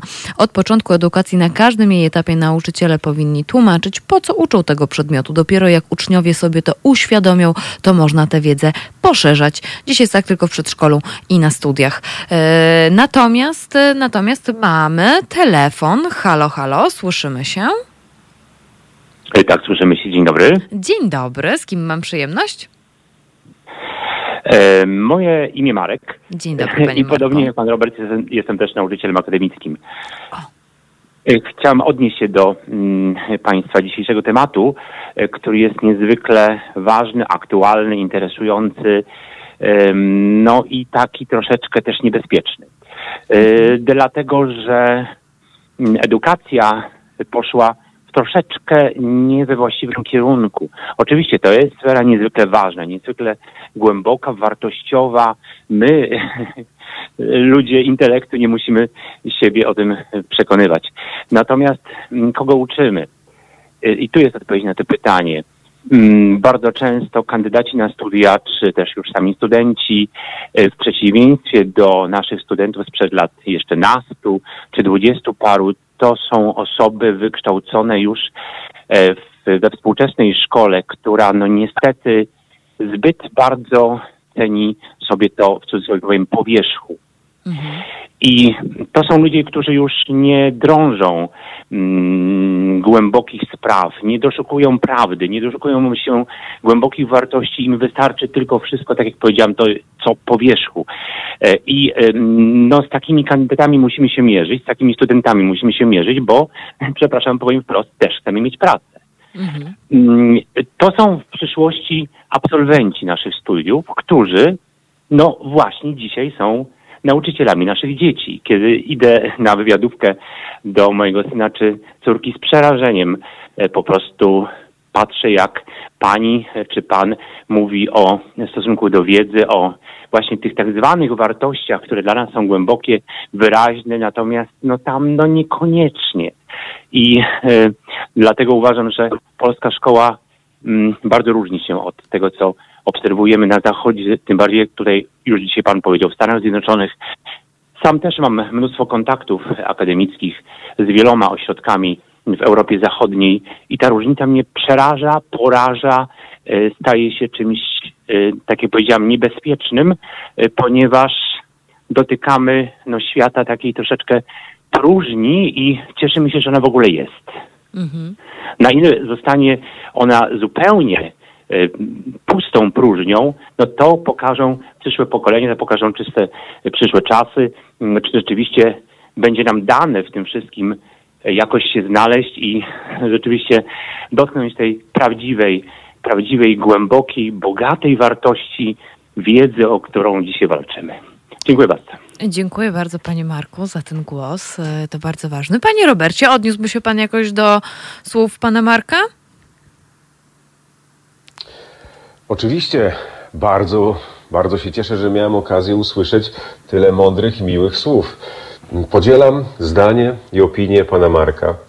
E, Rzeczywiście nauczyciele boją się, dlatego że są ograniczeni tyloma różnymi mm, przepisami, e, muszą realizować podstawę programową. No oczywiście ona musi być. Muszą dzieci dowiedzieć się, kto rządził w danym czasie, ale też ważne jest, ważne jest, co z tego my dzisiaj możemy wyciągnąć, jakie wnioski możemy wysnuć. Przecież ucząc się matematyki, y, mm, zanim przejdziemy od pierwiastka do potęgi, czy odwrotnie, możemy dowiedzieć się, ile tlenu jest w tym pokoju, w którym teraz oddycham, a jak wielkie są moje płuca, ile tego tlenu wykorzystuję, a ile go za chwilę zostanie. Przecież chodzi o tą wartość nadrzędną w nauce. Chodzi przecież o zrozumienie świata, o umiejętność nie tylko policzenia, ale zrozumienia, jak kiedyś żyli ludzie i jak my możemy się teraz do tego odnieść, żeby było nam lepiej, ale to nie znaczy łatwiej, żeby zaspokoić tą ciekawość, tą prawdziwą naszą radość, która jest w dziecku. Moje dziecko, trzynastoletni Jakub, mm, po ośmiu godzinach teraz, teraz oczywiście z uwagi na sytuację musi zajmować miejsce w ławce przez cały dzień w zasadzie w tej samej klasie. No, nie jest zachwycony po powrocie do domu. Tutaj za chwilę zaczną się jeszcze zadania, czyli znowu realizacja podstawy programowej. Y, Mam nadzieję, że mm, ograniczymy te podstawy programowe do niezbędnego minimum, a zaczniemy kształcić właśnie samych nauczycieli historii do tego, żeby otwierali przed dziećmi bardziej kolorowy, bardziej czytelny świat, w którym łatwiej później będzie nam żyć. No właśnie, tutaj dotykamy tej kwestii dydaktycznej. Mm. Dobry nauczyciel No właśnie, ja tak się zaczęłam, te, te, teraz, tak sobie, prawda? teraz tak sobie myślę a propos, a propos, a propos właśnie roli nauczyciela E, i myślę sobie o tym takim Mhm. haśle wywoławczym, czyli o może nowe przedmioty, nowe przedmioty, tutaj filozofia. Pewnie niektórzy by Tak. też dodali edukację seksualną e, albo ja z miłą chęcią edukację regionalną, e, ale myślę sobie, że może nie trzeba dodawać nowych przedmiotów, tylko e, właśnie bardziej przyjrzeć się roli nauczyciela i nauczycielom. No właśnie. Czyli, no właśnie, ta dydaktyczna wartość jest pierwsza, moim zdaniem najważniejsza. Od niej się wszystko zaczyna. To, jak nasze dzieci będą później kojarzyły świat, jak mogły czerpać ze świata i kim będą ostatecznie, zależy od tego kształtu, który jest nam nadany najpierw w domu, a potem w szkole przecież. A więc ta sfera dydaktyki jest niezmiernie ważna. Dlatego mówiłem, dobry nauczyciel, takie ciekawe pojęcie. Dobry nauczyciel to jest taki, który oczywiście musi posiadać odpowiedni poziom wiedzy, bez tego nie da się uczyć. Ale najważniejsze jest, by wiedzieć, jak uczyć. Em, troszeczkę po macoszemu ta dydaktyka dziś, mam wrażenie, traktowana jest w naszym kraju, a niezmiernie ważna. Dobry nauczyciel powinien umiejętnie wykorzystać pomoce dydaktyczne, które oczywiście najpierw powinny się pojawić, bo jak mamy świadomość, brakuje nie tylko mydła, ale też podstawowych narzędzi do pracy z dziećmi. My, jak się zaczął COVID, nasza fundacja Kerin y, postanowiła wyjść temu naprzeciw. Poprosiłem swoich kolegów i koleżanki, nauczycieli historii. Stworzyliśmy przeszło 50 filmików edukacyjnych Teraz chcemy stworzyć do całego poziomu szkoły podstawowej, brakuje nam jeszcze 200 filmów, żeby nauczyciele mogli z tego bezpłatnie korzystać, żeby zapewnić jakieś minimum tej przejrzystości, tej, tych pomocy dydaktycznych na razie dla poziomu historii. Później będziemy walczyć o tą dydaktykę dalej dla innych przedmiotów. Gdzie można te No, filmy znaleźć? To tak czas- od razu Mhm. powiedzmy, y, powiedzmy, gdzie można je znaleźć, bo jeżeli słuchają nas jacyś nauczyciele, to może zerkną akurat. Bardzo proszę, to e, strona www.kerin, jak nasze bractwo, jak nasza fundacja Kerin, www.kerin.pl albo po prostu na YouTubie mm, e, Prosta Historia. Tak się nazywa kanał, który został stworzony przez nas. Tylko chronologicznie, jeżeli nauczyciele i Państwo będą chcieli z tego korzystać, bo zostało to podzielone na szkoły, na klasy od czwartej do ósmej, to proponowałbym właśnie na stronie. Mm, Proszę Państwa, mm, wyposażenie dydaktyczne to jest też takie ważne. My dzisiaj walczymy często o, o chłapy ze stołu długonogiego, tak jak było w Bravehearcie. Ale przecież musimy być prawdziwymi rycerzami. Musimy walczyć o to, co jest najważniejsze. Właśnie o pomocy dydaktyczne. Właśnie o ten warsztat pracy, który powinien być lepszy. Szkolenia przecież nie powinny być po to, żeby zrozumieć, jak rozwiązać jakiś problem w internecie albo jak, nie wiem, w, w, mm, umiejętnie napisać nowy konspekt lekcji. Tylko po prostu jak lepiej uczyć. No Więc tak. y, trzeba na pewno wielu, wielu zmian, na których ja też do końca się nie znam. Chociaż staram się, bo interesuję się dydaktyką, przygotowuję mm, pracę na Uniwersytecie Mikołaja Kopernika związaną właśnie z dydaktyką historii. Mm, e, Więc jestem jakby blisko. Mm, Uczestniczę w seminariach naukowych poświęconych dydaktyce i wiem, że środowisko akademickie stara się, że zależy, że bardzo zależy na tym, żeby zmienić ale jak Państwo się domyślają, to nieprosty proces, nie krótkotrwały. Trzeba tutaj takiego ciągłego poziomu wspierania systemu dydaktyki w Polsce po prostu, który mógłby pomalutku zmieniać. Szkoła to nie jest zabawa, dlatego tak bardzo dotyka, tak bardzo boimy się dotknąć tego problemu cały czas. I tu pan Marek miał rację. Nie dziwię się. To jest bardzo długotrwały proces i wiele razy podczas tej drogi będziemy sobie łamać nogi, ale muszą być na tyle silne te nasze stawy, by dotrzeć do wymarzonego celu. A tym celem jest oczywiście zrozumienie tej jednostki, tego dziecka, pojedynczego dziecka. Zrozumienie, po co on jest. No, każdy został obdarzony jakimś talentem, to jest to, o czym wspomniałem wcześniej. Ja taki pro, y, projekt przygotowywałem swego czasu i podzieliłem to na razie na artystyczne, jak wspomniałem, matematyczne, przyrodnicze i mm, manualne zdolności. Każdy z nas posiada jakiś potencjał, który można później rozszerzać, a później zapewnić ludzi pracy zadowolonych. Przecież nie, jak przychodzimy z naszej pracy zmęczeni, ale szczęśliwi, to dajemy radość w naszych domach. A jak przychodzimy z pracy zmęczeni i mm, zgnębieni, zduszeni pracą, no to jesteśmy nieszczęśliwi i to nieszczęście również rozsiewamy wśród najbliższych, tworząc kolejne warstwy tych złych przekonań, że może jednak tak powinno być. Wcale nie powinno tak być. Jak widzimy jakiś problem, to musimy podnieść wyzwanie, podnieść rękawice, ubrać ją i walczyć. Aż zwyciężymy, mam nadzieję, w końcu w tej czasem mam wrażenie nierównej walce. Bo jesteśmy sami, musimy zacząć walczyć od dołu właśnie i stąd też nasza Fundacja Kerin.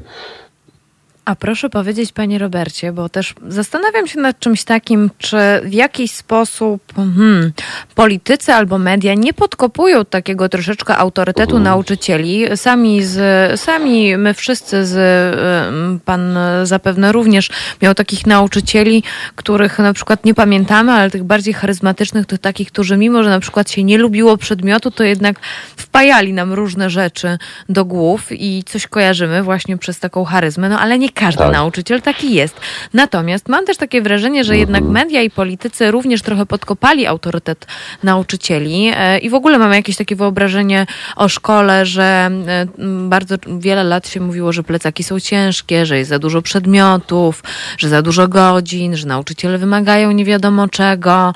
E, No i rodzice też chyba zaczęli tak trochę traktować nauczycieli e, no niefajnie, mam takie wrażenie, e, podkopywać ich autorytet Mhm. i e, zastanawiam Tak. się, czy jest jakaś rada na to, żebyśmy inaczej, bo mam wrażenie, że dzieci w szkole się uczą i jakby, jakby całą odpowiedzialność zwalamy na tych nauczycieli. Czy jest jakaś, jakiś sposób, żeby jednak odczarować tego nauczyciela i jednak, żeby on, mimo tych trudów, a jeszcze teraz mają Państwo e, dość ich sporo, mm, żeby, żeby tak jakoś, no nie wiem, tak jakoś do przodu poszło, tak inaczej, żebyśmy popatrzyli po prostu na szkołę.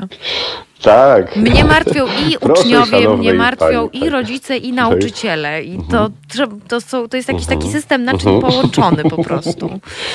Tak, tak, tak. To jest szalenie ważne. Ma pani rację. Co trzeba zrobić? No. Pozwolić, pozwolić pracować nauczycielowi tak, jak on chce, tak, jak on czuje. Większość jednak z środowiska uczy, dlatego że chce to robić. Jest to poświęcenie, powołanie, jak Państwo wiedzą, więc mm, trzeba pozwolić nauczycielom pracować jak chcą. Najbardziej, najlepiej. I ten ostatni e, wywiad pana ministra a propos akurat sytuacji związanej z COVID-em był najlepszym dowodem na to, że jak my tutaj mówimy o przenoszeniu pewnego obowiązku, ale przecież ten obowiązek to nie jest obowiązek ministra, tylko poszczególnego nauczyciela. Ja wiem, że wszystko zaczyna się od góry. Wystarczyłoby tylko pozwolić nauczycielom, dać nauczycielom więcej możliwości. Takie sztywne trzymanie się wszelkich przepisów, programów nauczania, to jest oczywiście ważne. Ale cały czas uważam, że nie najważniejsze. Najważniejsze jest jednak dziecko, o którym cały czas mówimy. Chcemy, staramy się je rozwinąć w jak najlepszym kierunku. Chcemy, żeby pojęło i zrozumiało świat. Ale nie w sposób matematyczny, taki sztywno matematyczny, żeby nie obrażać oczywiście matematyki, tak wspaniałego przedmiotu. No właśnie chodzi o to, że mamy pomysły. I teraz jest najlepszy ku temu moment. Wie pani dlaczego? Wiedzą państwo dlaczego? Tak uważam? Dlatego, że mieliśmy bardzo długą przerwę. Nie tylko związaną z wakacjami, ale od marca jesteśmy w zupełnie innym systemie. Na, nagle rodzice zrozumieli, ile to pracy, ile to obowiązków spoczywa na tym nauczycielu, ile, jak bardzo obciążony jest uczeń. My tu mówimy o nowych Czyli jakieś przedmiotach, nowych plusy tej rozwiązaniach. pandemii są. Prawda? No oczywiście, no więc nagle złapaliśmy taki oddech. Dlatego, że tak długo trwały te wakacje. No, pseudo-wakacje. Złapaliśmy oddech i zaczęli się niektórzy nauczyciele również zastanawiać, że można łatwiej, można inaczej, można ciekawiej. Więc szukajmy, póki jesteśmy jeszcze młodzi, kiedy nie jesteśmy młodzi względem sytuacji, która nas teraz dotyczy. Kiedy możemy jeszcze i mamy tą chęć i potrzebę y, odkrywania, szukania nowych, lepszych rozwiązań. Przecież dyrektorzy szkół tak samo dają często swoim nauczycielom pole manewru. Yy, oczywiście znowu tutaj sięgamy do pewnych wskaźników, pewnych proporcji, które są dla ministerstwa najważniejsze. No bo przecież ta szkoła musi mieć więcej punktów, ta ma mniej. No dlaczego tak się dzieje? Ale musimy się zastanowić, ilu dzieci później z tej szkoły pracuje w, w swoim wymarzonym zawodzie może, poszło do swoich ukochanych szkół. No właśnie. To jest wszystko bardzo skomplikowane, jak przed chwilą pan Marek powiedział, i mm, wymaga długotrwałej, ciężkiej pracy. Dla wielu ludzi, nie tylko. Y, y, Na zegarach jest e, 8.49, więc będziemy już powoli kończyć naszą rozmowę, ale jeszcze chciałabym tak na koniec e, właściwie zapytać, e, jak. Jak u Pana wygląda na przykład e, odkrycie u dziecka, u młodzieży, że na przykład ma talent historyczny? Bo myślę, że może jest to jakaś też droga. e, Za chwilę będziemy mówić o przedmiotach ścisłych z redaktorem Wiktorem Niedzickim, e, ale zostańmy jeszcze przy tych humanistycznych, więc zastanawiam się, jak takie odkrywanie talentu wygląda, na co na przykład trzeba zwracać uwagę, bo może to też będzie wskazówka na przykład dla rodziców. Mhm. Nauczyciel, który ma kontakt z dzieckiem, widzi mm, jego poziom zainteresowania danym nie tylko przedmiotem, ale konkretnym czy zdarzeniem, czy sytuacją. I czasem, i często zdarza się tak, że pomijamy ten aspekt, a on w tej krótkiej rozmowie jest bardzo ważny. Właśnie to, co najbardziej wartościowe, często tkwi w szczegółach. Wtedy wystarczy zaznaczyć, na przykład pod nazwiskiem, nie wiem, Agaty Jarząbek, jeden plusik i zaznaczyć go na przykład, mm, że w zdolnościach historycznych mm, tego dnia, konkretnego nawet dnia, wystąpił właśnie ten jeden plusik. On nie musi być później uznany w, w dzienniku, ale przecież to już jest pewien ślad. Jak tych śladów pojawi się na danym przedmiocie więcej, to Agata Jarząbek będzie miała ich 12, a Krzysiu będzie ich miał 3 tylko. Musimy też zwrócić uwagę, że niektóre dzieci nie chcą publicznie przedstawiać swoich, mm, e, swoich myśli. no właśnie. I dlatego potrzebna jest tutaj później, no właśnie, tak? Czyli ta, mm, e, tutaj e, warto później też mm, dowiedzieć się i odkryć ten potencjał, który drzemie w uczniach, którzy no nie są tak zainteresowani publicznym występowaniem. Ja kiedyś pamiętam na kółku historycznym mm, przyszedł do nas Adam i Adam chodził do ósmej klasy. Adam miał ocenę mierną z matematyki. I e, na tych, na, tym, na tych zajęciach historycznych postanowiliśmy zbudować łódź. Łódź świętego Wojciecha, taki, taką drewnianą łódź. Musieliśmy ją zeskalować z oryginalnej wielkości do wielkości tej właśnie, którą odtwarzaliśmy. Ona miała e, wielkość jednego metra. A więc musieliśmy zeskalować żagiel, musieliśmy zeskalować kadłub, ster. I ten młody człowiek, proszę sobie wyobrazić, wystarczyło mu dosłownie pół minuty, żeby wiedział, jaka jest proporcja, jaki jest wynik dużego i małego potem żagla po chwili. My z kolegą, nauczycielem historii też szukaliśmy w telefonach rozwiązania matematycznego, a ten człowiek po minucie znał rozwiązanie, mając z matematyki ocenę mierną. Mhm. Dlaczego się pytam? No tak. Może dlatego, że nikt nie zaznaczył tego plusa wcześniej. Możliwe, możliwe. No właśnie, w takich sytuacjach też czasami często nieoczywistych okazuje się, że ktoś yy, się. No nie, nie, właśnie tak jak, tak jak pan mówi, nie dopasowuje się do swojej oceny, która gdzieś tam w jakiś sposób jest wymierzona, a jednak prak w praktyce wychodzi zupełnie coś innego. Ojej, no to teraz czeka nas ciężka praca. Myślę, że myślę, że wielu, e, wiele, wiele słuchaczek tak. i wielu słuchaczom e, pomogło to jakoś tak też się przyjrzeć swojej edukacji, jak to u nas było, jak to było z tymi nauczycielami. Ale ja też sobie myślę, żebyśmy zaczynali zawsze od siebie i pomyśleli, e, co my dajemy tym młodszym i też najbliższym, bo to przecież nie tylko chodzi o edukację, edukację. No właśnie, no ten cały system naczyń połączony. Och, jak żyć, jak żyć Panie Robercie, bardzo, bardzo dziękuję za tę tak. naszą rozmowę. E, tutaj też Julek e, polecał, żeby e, odwiedzić gród e, w Słupkowach. Dobrze odmieniam? Słupkowy. Tak. Słupkowy. Tak, tak. Mhm. Kociewie, proszę Państwa. Jak... Grodzie Sopka. Mhm. Grodzie Sopka. Jak tak. pierwszy raz e, tak. zobaczyłam tutaj, jak wiedziałam e, skąd Pan się z nami łączy, to miałam takie poczucie, mhm. ach, żuławy, żuławy, żuławy. Ach nie, to jednak po drugiej stronie Wisły, Kociewie. Kociewie, serdecznie, serdecznie pozdrawiam. Więc mhm. moim i Państwa gościem Robert Nowakowski, historyk Fundacja Kerin, e, no i też zachęcam Państwa do zerknięcia na stronę fundacji, a nauczycieli i innych również na e, stronę kerin.pl, żeby sobie zerknąć właśnie na materiały dydaktyczne, których pojawiać się będzie więcej. Jeszcze raz serdecznie, serdecznie dziękuję Panie Robercie. Dużo radości. Wszystkiego dobrego Państwu życzę i Pani także. Do usłyszenia. Do usłyszenia. E, proszę Państwa, e, tutaj jeszcze e, Julek dopowiada. E, dziękuję Panie Robercie, dzięki Kasiu za polecenie. Tak, bardzo, bardzo serdecznie dziękuję Pani Katarzynie, która e, poleciła nam do rozmowy Pana Roberta. Może mają Państwo również e, jakiś jakieś osoby, które warto byłoby zaprosić na antenę, więc proszę śmiało, e, proszę się nie wahać, proszę pisać, proszę pisać do nas maile, e, nazwisko małpahalo.radio, bo możliwe, że akurat e, ktoś będzie takim specjalistą, o którym my, jako tutaj Halo, Halo Radiowi e, redaktorzy, nie wpadlibyśmy na kogoś, a warto byłoby go po prostu zaprosić na antenę, żebyśmy mogli porozmawiać na temat jakiś szerzej zdecydowanie.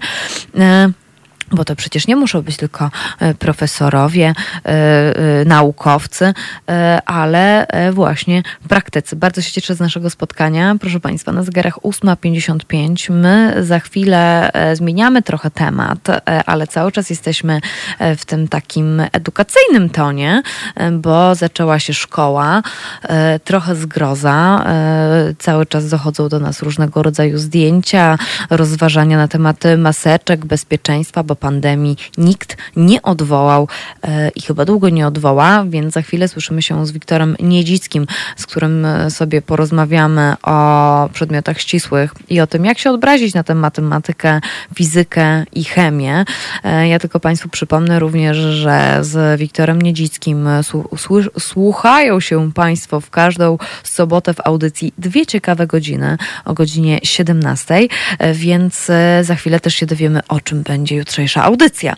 Natomiast e, tak, zostawiam Państwa teraz z, zostawiam Państwa teraz z muzyką. E, w Państwa uszach e, będzie Chaka Khan.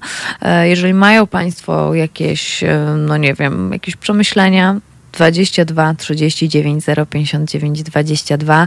No i też cały czas, cały czas zachęcam Państwa do tego, by Państwo wspierali Halo Radio, bo jeśli nie Państwa wsparcie, no to cóż, będzie, będziemy musieli się zawinąć, a to jest bardzo ważne, byśmy mieli taki, taką możliwość, żeby mówić otwarcie o różnych sprawach e, z różnymi osobami, ale również z Państwem, byśmy się wymieniali myślami, ale do tego potrzebujemy Państwa wsparcia finansowego. Więcej na ten temat e, halo.radio, tam znajdą Państwo informacje, a najlepiej to zostać naszym patronem na stronie Patronite'u patronite.pl ukośnik Fundacja Obywatelska.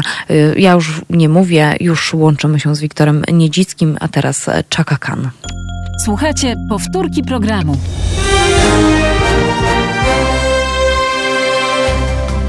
Halo Radio.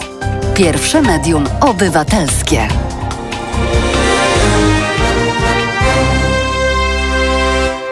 Wracamy, minęła godzina dziewiąta, dokładnie na zegarach dziewiąta trzy i pani Maria e, tutaj pisze, że super rozmowa, ileż wniosków, spojrzeń z wielu perspektyw na problem edukacji. Będziemy jeszcze o tej edukacji rozmawiać. Jestem z Państwem do godziny 9.45, bo później, jak Państwo wiedzą, dezynfekcja studia, a później wkracza Wojtek Krzyżaniak, głos szczerej słowiańskiej szydery, będzie w Państwa uszach. E, cały czas mogą się Państwo dołączać do naszej rozmowy na temat edukacji. tak zaczęliśmy od tego, jakie byśmy przedmioty wprowadzili. E, rozmawialiśmy o nauczycielach, a teraz będziemy rozmawiać trochę o roku fizyki, o którym się dowiedziałam dopiero w tym, w tym tygodniu. E, więc e, moim Państwa gościem już na łączach redaktor Wiktor Niedzicki. Witam serdecznie. Dzień dobry, dzień dobry. Och, panie Wiktorze, jak pana doskonale słychać. A mam dobry mikrofon po prostu. A, to może, to może dlatego. Ehm, proszę Państwa, Wiktor... A wie Pani, no w końcu ja jestem radiowcem, więc o to e, bardzo dbam, żeby dźwięk był dobry. E, to znaczy e, i radiowcem, i telewizorkiem tak zwanym, i jeszcze trochę piszę, i jeszcze, tak, te, tak jest. Mm, no, raptem tylko 45 lat się tym zajmuję, więc dopiero się uczę. No to zobaczymy, y, zobaczymy, jak dzisiaj nam pójdzie nauka. To jest jak ja się nauczyłem, dobrze. Tak. Jak... Już y, widzę, że mnie pozdrawiają y, nasi słuchacze. Bardzo się cieszę. Pozdrawiam również słuchaczy. Tak. Ja przypominam Państwu, że również z redaktorem Niedzickim słyszą się Państwo jutro w sobotę. Nie jutro, tak, nie jutro, tak. Jutro no, jest sobotę, sobota. W sobotę, tak, jutro, tak, tak. Jutro jest sobota, tak, tak, tak, bo dzisiaj piątek przecież. E, w dwóch ciekawych godzinach o godzinie 17. E, panie redaktorze, o czym jutro? A jutro będą moi goście niezwykli. Niezwykli dlatego, że uprawiają naukę, czyli e, interesują się tym, co, co się dzieje, e, uprawiają ją na najwyższym naprawdę poziomie, e, ale robią to amatorsko. Poza swoją pracą, czyli kończą pracę i wtedy zaczynają. Zaczynają oglądać niebo, budują teleskopy, analizują, robią fotografie. Ba, czasem robią te fotografie nieba z pomocą telefonów komórkowych, o czym o czym jeszcze będziemy rozmawiali.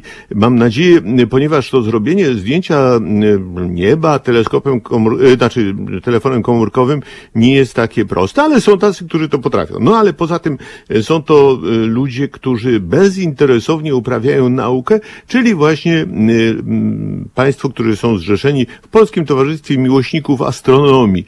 O, proszę pani, chciałbym mieć chociaż ułamek ich wiedzy na temat budowy teleskopów, na temat specjalnych mechanizmów, e, na temat e, optyki, ba i na temat gwiazd, planet, gwiazdozbioru, wszystkiego tego, no naprawdę zawsze mnie zadziwiają. A miałem przyjemność e, kiedyś być na takim zjeździe, są takie co roku zjazdy Delta Optical Astro Show i, jeszcze są zjazdy tak zwanych optycznych. Jeszcze kilka jest takich grup i naprawdę niezwykłe rzeczy. Albo ludzie, którzy za własne pieniądze jadą na inny kontynent po to, żeby zobaczyć zaćmienie słońca, które trwa mniej więcej dwie minuty. A oni jadą na trzy tygodnie, poświęcają swój własny czas, własne pieniądze, bez żadnych dotacji i szczęśliwi wracają, bo przez dwie minuty widzieli zaćmienie słońca. No niesamowite po prostu. Można by powiedzieć pasjonaci, chociaż pewnie niektórym tak. mnie e, wariaci, wariaci trochę. No w jakimś sensie tak, no ale skoro rodziny się na to godzą, a oni mają, czerpią z tego satysfakcję, radość, no właśnie, bo najważniejsze to jest to, żeby w życiu mieć pasję, żeby e, ta pasja sprawiała nam przyjemność, e, żebyśmy mogli tym żyć i no i to, żeby mieć ciekawe życie. Bo proszę zobaczyć, jak wielu ludzi jest sfrustrowanych. A dlaczego jest sfrustrowanych? No bo wykonują pracę, które nienawidzą, mhm. nie odejść, ale widocznie nie mogą znaleźć lepszej, mm, nie robią nic ciekawego, w życiu się nic nie dzieje, a nic się nie dzieje, bo sami sobie nie wymyślili, co mogłoby się dziać.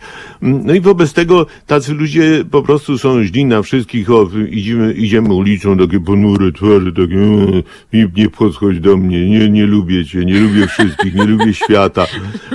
No więc, ale to właśnie to. A ci ludzie, właśnie ci astronomowie, czy miłośnicy astronomii, no to po prostu jest fantastyczna grupa. Byłem z nimi, ba, nawet w ubiegłym roku zaprosili mnie na swoją wigilię. No naprawdę, wspaniała rzecz, mimo że byłem wśród osób, których w większości nie znałem. Ale naprawdę jakaś ta atmosfera takiej życzliwości, wszyscy się lubią, nikt nikomu nie zazdrości. O, ten zrobił zdjęcie, ojej, ja, ja takiego nie umiem, a ten to ma taki teleskop. Ale on sobie sam zrobił ten teleskop, a ten drugi zrobił sam to zdjęcie i jeden drugiemu pokazują. I teraz wracamy właśnie do tej fizyki i do tego wszystkiego. No proszę bardzo, i oni to kochają. Przy czym, że było dziwnie, rozmawiałem z paroma osobami, bywało tak, że niektórzy wcale w szkole nie byli takimi znowu orłami, ale nagle ich ta astronomia zainteresowała.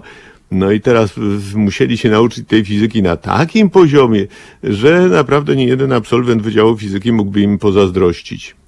Myślę sobie też a propos y, jutrzejszego tematu i astronomii. Tutaj ja y, o godzinie siódmej już wywoływałam naszych słuchaczy i nasze słuchaczki do tego, by dawali propozycje mm, przedmiotów, y, które można by było dołączyć do planu, lekcy planu lekcyjnego.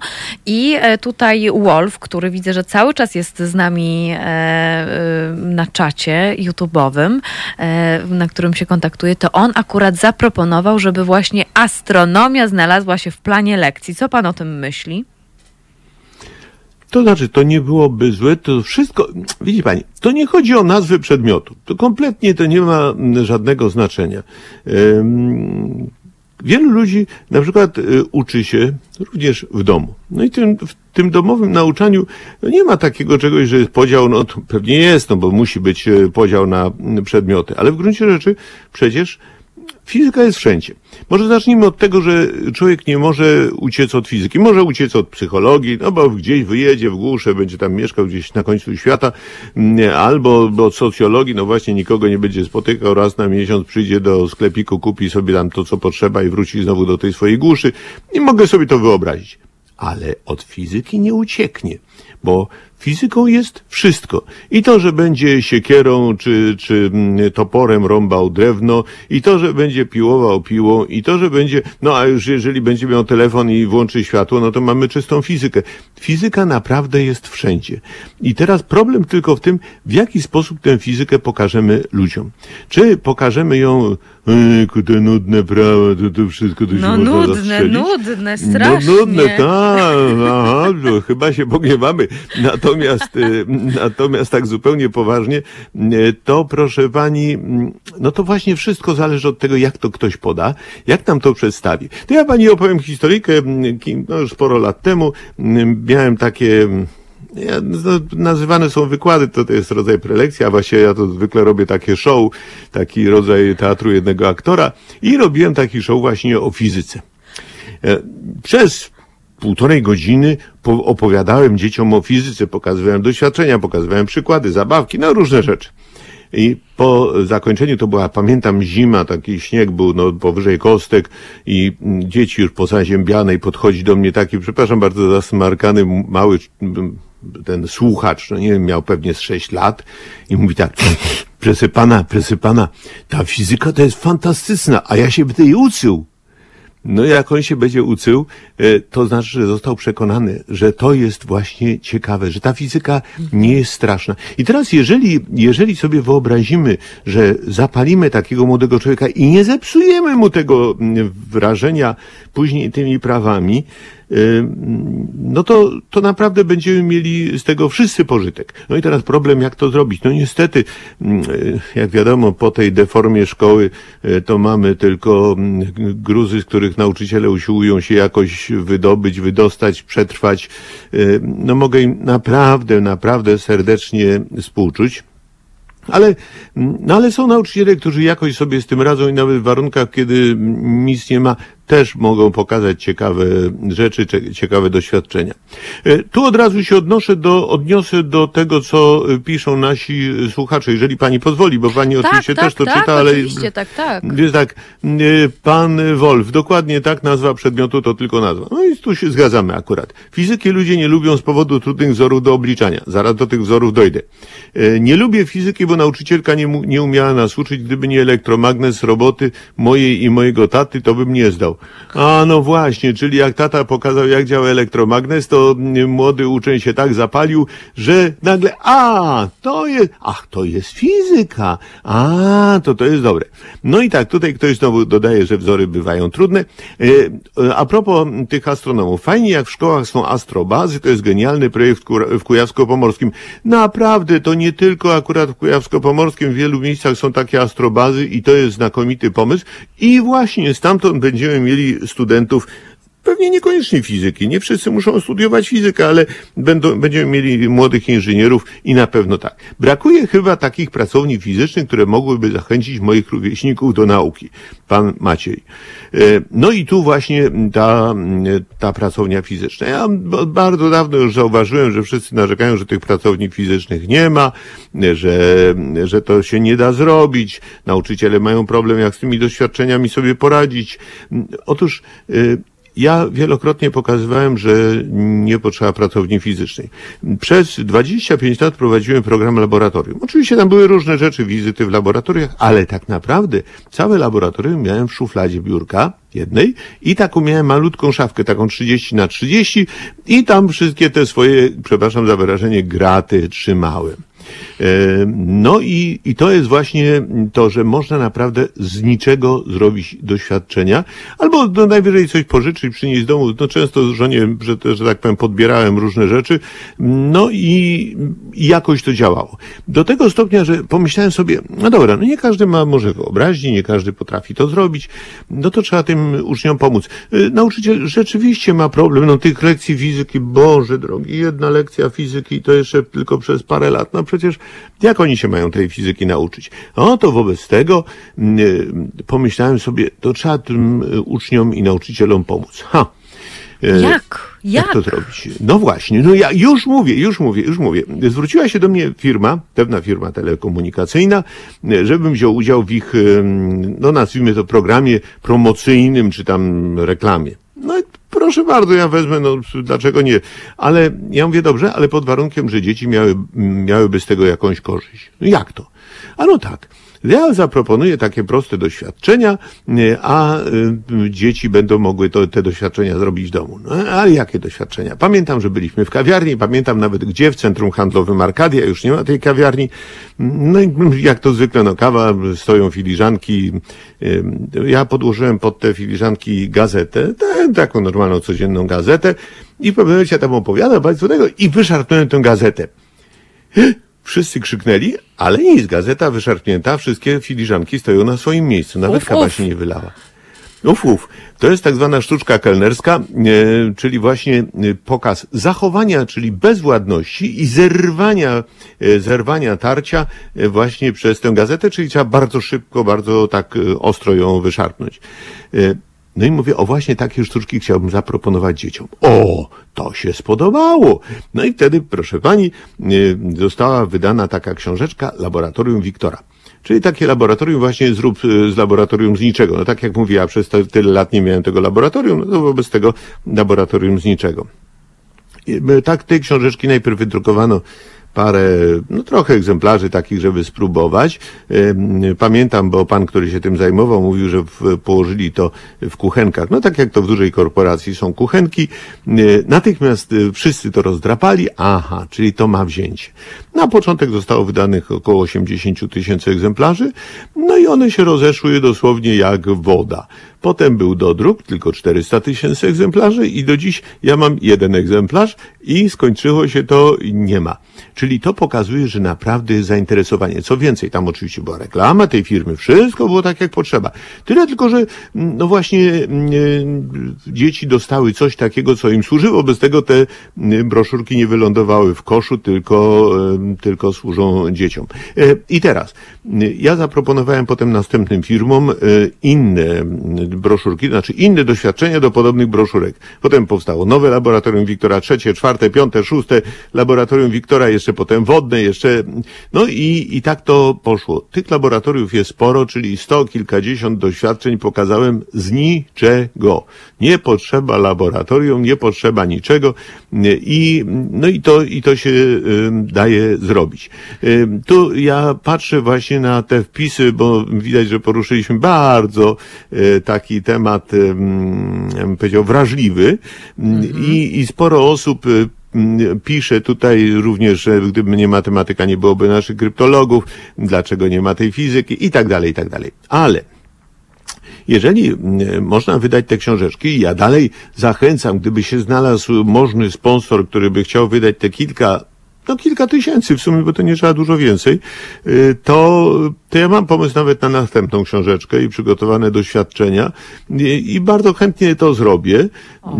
i dzieci znowu dostaną. Jeden tylko warunek stawiam, że dzieci muszą bezpłatnie dostać. Dlaczego? Dzieci bogate, rodzice to by pewnie kupili książeczkę, ale dzieciom biednym nie kupią. Wobec mhm. tego te bezpłatne książeczki trafią tak samo do, do, do bogatych jak do biednych. Dokładnie taka sama szansa. Och, ale I wtedy, pięknie. No, no, takie sobie, e, o właśnie tutaj e, ktoś pisze, pan Robert, właśnie znalazłem szóste laboratorium Wiktora Śląski Festiwal Nauki. No tak, tak, tak, no właśnie są nie kilka tysięcy, panie Wiktorze, tylko sporo więcej. Kupiłbym swojej rodzinie. No tak, tak, no ale dobrze, ja już jestem minimalistą, no zróbmy cokolwiek, a nie, no to tak wszyscy narzekają, a nie mam tego, a to za mało, a to... Dobrze, zróbmy to, to, co się da zrobić. No więc po pierwsze właśnie takie proste doświadczenia. One są naprawdę proste, nie wymagają żadnych zakupów, starają się, żeby żadne doświadczenie nie kosztowało więcej niż, nie wiem, 2-3 złote, mniej więcej i żeby można było wykorzystać to, co jest w domu i żeby nie było to za skomplikowane i żeby to dziecko 6, 7, no dobrze, może 8-letnie było w stanie samo wykonać. I oczywiście jest króciutkie wyjaśnienie, zwykle jednozdaniowe, no bo dzieci małe tak z tym czytaniem to nie przesadzał. No więc, więc na przykład taki sposób. I teraz, yy, Oczywiście tak, dobrze, gdyby to doświadczenia, y, gdyby te doświadczenia, nie wiem, były rozpropagowane czy były wykonywane. I mogę sobie wyobrazić pewną reorganizację nauki, że na przykład nauczyciele nauczania początkowego pokazują dzieciom te fajne, zabawne, ciekawe doświadczenia, zaskakujące. Bo przecież dziecko, małe dziecko uczy się fizyki już stawiając klocki jeden na drugim, budując wieżę. Ona się przewraca, ona szuka dlaczego się przewraca. No Raz, tak. drugi, trzeci. Dziecko ma nieskończoną y, cierpliwość, aż to ustawi. Budują babki z piasku. No przecież to kolejna fizyka. Y, I wykonują wiele różnych rzeczy, które pokazują im tę fizykę w praktyce. I póki nie zabijemy tej ciekawości i, i nie. Y, y, o, przepraszam, tutaj propozycja, żebym zaprosił do programu Wołoszańskiego. Tak. Oczywiście, no pewnie jest to jakiś pomysł, jeśli tylko da się zaprosić, na pewno to zrobię. Ja przepraszam, że ja przerywam chwilami tok swojej wypowiedzi, ale równocześnie rozmawiam z panią i ze słuchaczami, więc tak e, Oczywiście. staram się na W razie czego, żeby nie zapomnieć, przypomnę, niedzicki małpahalo.radio wszelkie propozycje, o czym dwie ciekawe godziny mogłyby być, y, proszę wysyłać na tego maila. Na pewno. Y, natomiast wracam do tego. No więc, gdyby na początku były takie bardzo proste doświadczenia, gdyby były y, prosto wyjaśnione, tak naprawdę to mogliby rodzice robić. Bo to nie, nie wymaga żadnej wielkiej wiedzy. No może nie wszyscy rodzice, ale jeżeli ktokolwiek no ma minimalną chociażby wiedzę, jest w stanie byle prawidłowo. Wyjaśnić, dlaczego świeci żarówka, dlaczego... Właśnie, no właśnie, no, byle prawidłowo, podkreślmy to, bo ja to już na no przykład drżę że y, y, gdy dojdzie y, moje dziecko już do szkoły i przyjdzie mi z fizyką, z matematyką albo z chemią, to ja sobie pomyślę, matko, nie będę mogła wyjaśnić może i przeczytam jeszcze raz podręcznik, no ale nie zrobię tego, jak mam takie poczucie nauczyciel, no. Ale wie pani, po, po, pierwsze tak, nie wszystko wszyscy muszą wyjaśniać, na szczęście. Po drugie, e, no, są również możliwości, są różne kółka fizyczne, są kółka zainteresowań. Nie wiem, jak jest teraz, kiedyś w domach kultury były nawet takie kółka i też można było się zapisać. Naprawdę, dziecku trzeba tylko wskazać. Jak się mu pokaże ciekawą rzecz, ciekawe perspektywy, to dziecko nie protestuje i bardzo chętnie przychodzi. E, kolejna sprawa to yy, coś tutaj, aha, no dobrze, że się kolegowałem z Wołoszańskim w TVP, tak, oczywiście tak. Natomiast wracam do, do tego głównego wątku. Wie pani, bo to tak jest. My za mało dzieciom oferujemy, za mało tej różnorodności. Nie każdy jest taki sam, nie każdy musi w ten sam sposób się uczyć fizyki. E, te prawa fizyki, wie pani, one się jednak przydają, bo wszyscy tak, no, nie lubimy tych praw i tych wzorów. No dobrze, no ja też nie, nie przypadam może za wzorami, ale te prawa, no kiedyś byli tacy mądrzy ludzie, którzy coś tam odkryli i oni odkryli nie dlatego, że, y, że chcieli się popisać mądrością i nie dlatego, że, że chcieli, żeby się znaleźć w encyklopedii czy w Wikipedii, bo to nie o to chodziło. Oni po prostu odkrywali, jak działa świat. E, I na przykład, opowiem pani, to napisałem w swojej książce, a propos właśnie, bo teraz no, czekam lada moment na, będzie druk e, mojej książki z kamerą wśród uczonych e, i, i tam między innymi opisuję taką sytuację z lat 80., kiedy to prowadziłem jeszcze cztery pory roku i w trakcie tego zaprosiłem pana profesora fizyki. Bodaj był to profesor Szymczak, ale głowy za to nie dam. I w pewnym momencie zeszliśmy na to, że tam prawo Bernoulliego. Prawo Bernoulliego dotyczy przepływów w takiej, zwłaszcza kiedy rurka jest zwężona, co tam się dzieje. No i opowiadamy o tym, tłumaczymy. Mm, w pewnym, po już tym, po programie telefonuje jakiś pan.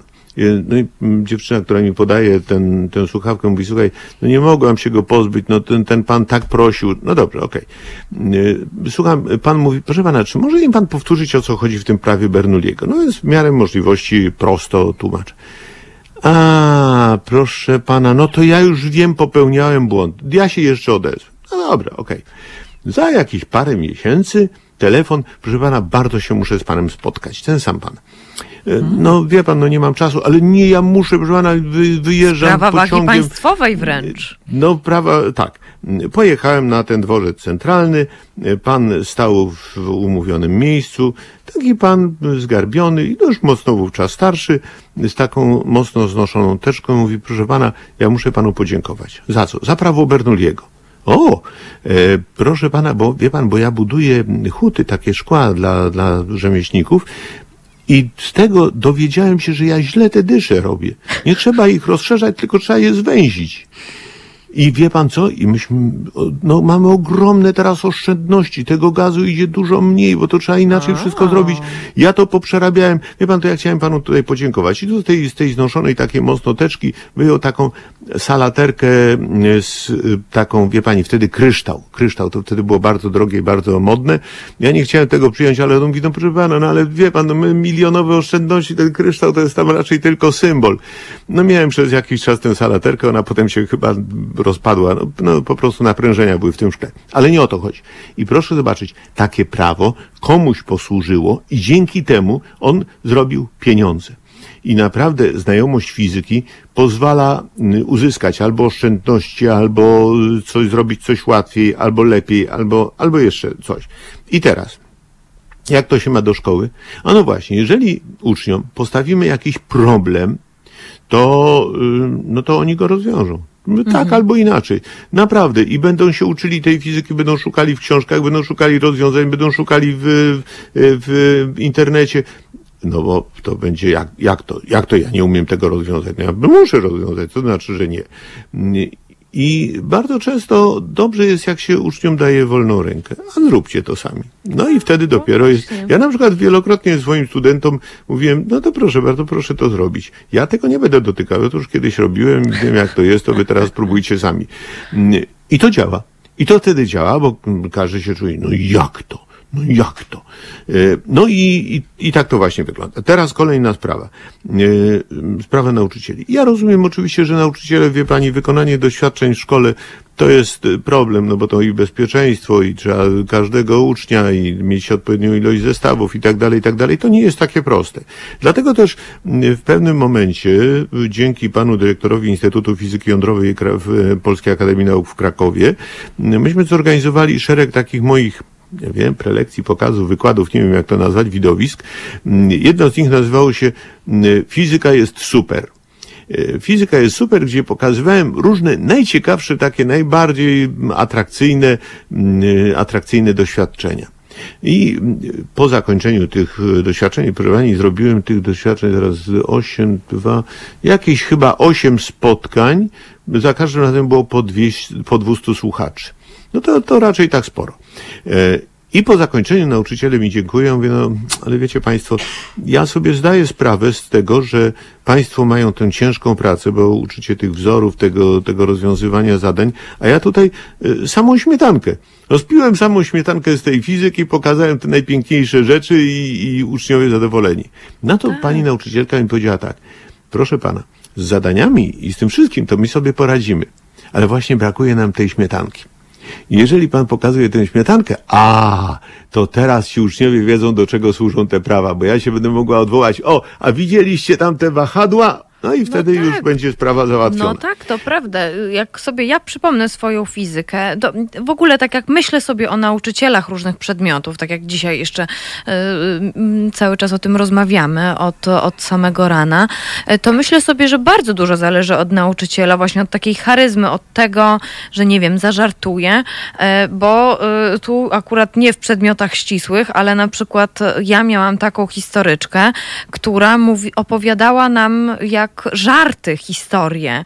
Wyśmiewała się z tych wszystkich Cezarów, y, z naszych królów, mówiła, że zrobił tu to i tak dalej, i tak dalej. Mówiła to takim bardzo prostym językiem, e, takim, e, mogłabym wręcz powiedzieć, że trochę tabloidowym, e, ale my, nam się o wiele przyjemniej i lepiej uczyło po prostu tej historii, a nie zapamiętywanie dat i że ten jest ważny i tak dalej, i tak dalej. To tak mówię z tej drugiej strony historycznej akurat, więc dla mnie to było to było niewiarygodne, że można, można.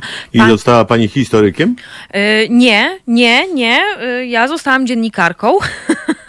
No ale, ale y, historię akurat y, uwielbiam, bardzo, bardzo lubię i bardzo lubię sobie czytać, jak było kiedyś, jak było kiedyś i wtedy mam takie Czyli na przykład. Yy... Już to widzieliśmy. Tak, już to widzieliśmy. Tak, tak, tak. I no że też, dlaczego też nie czerpiemy z tego w ogóle, nie, dlaczego nie czerpiemy z tego.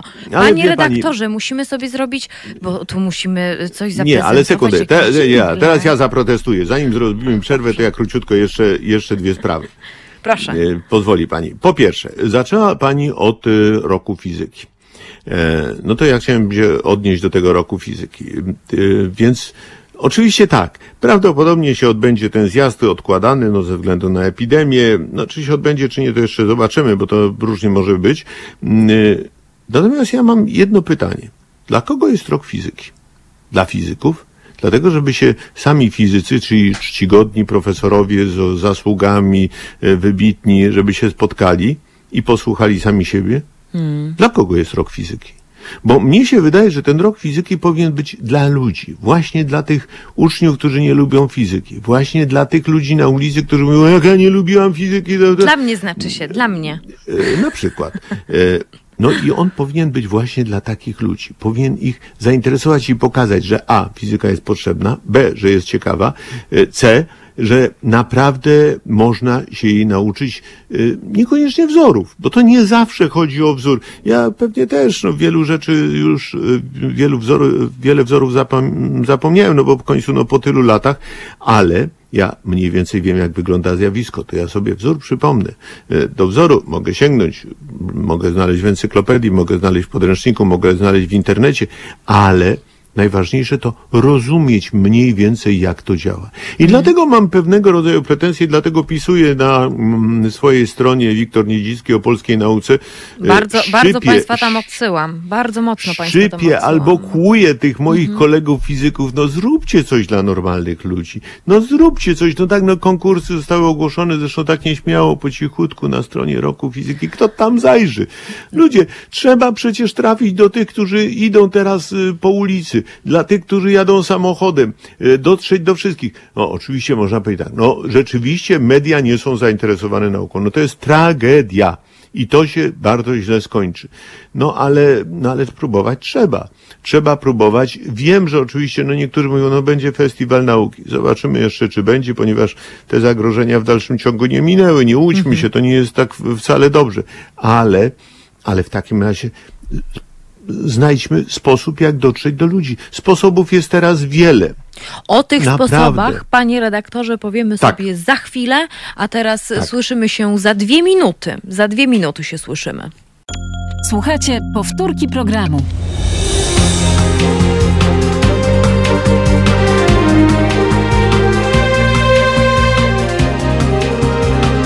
Halo Radio.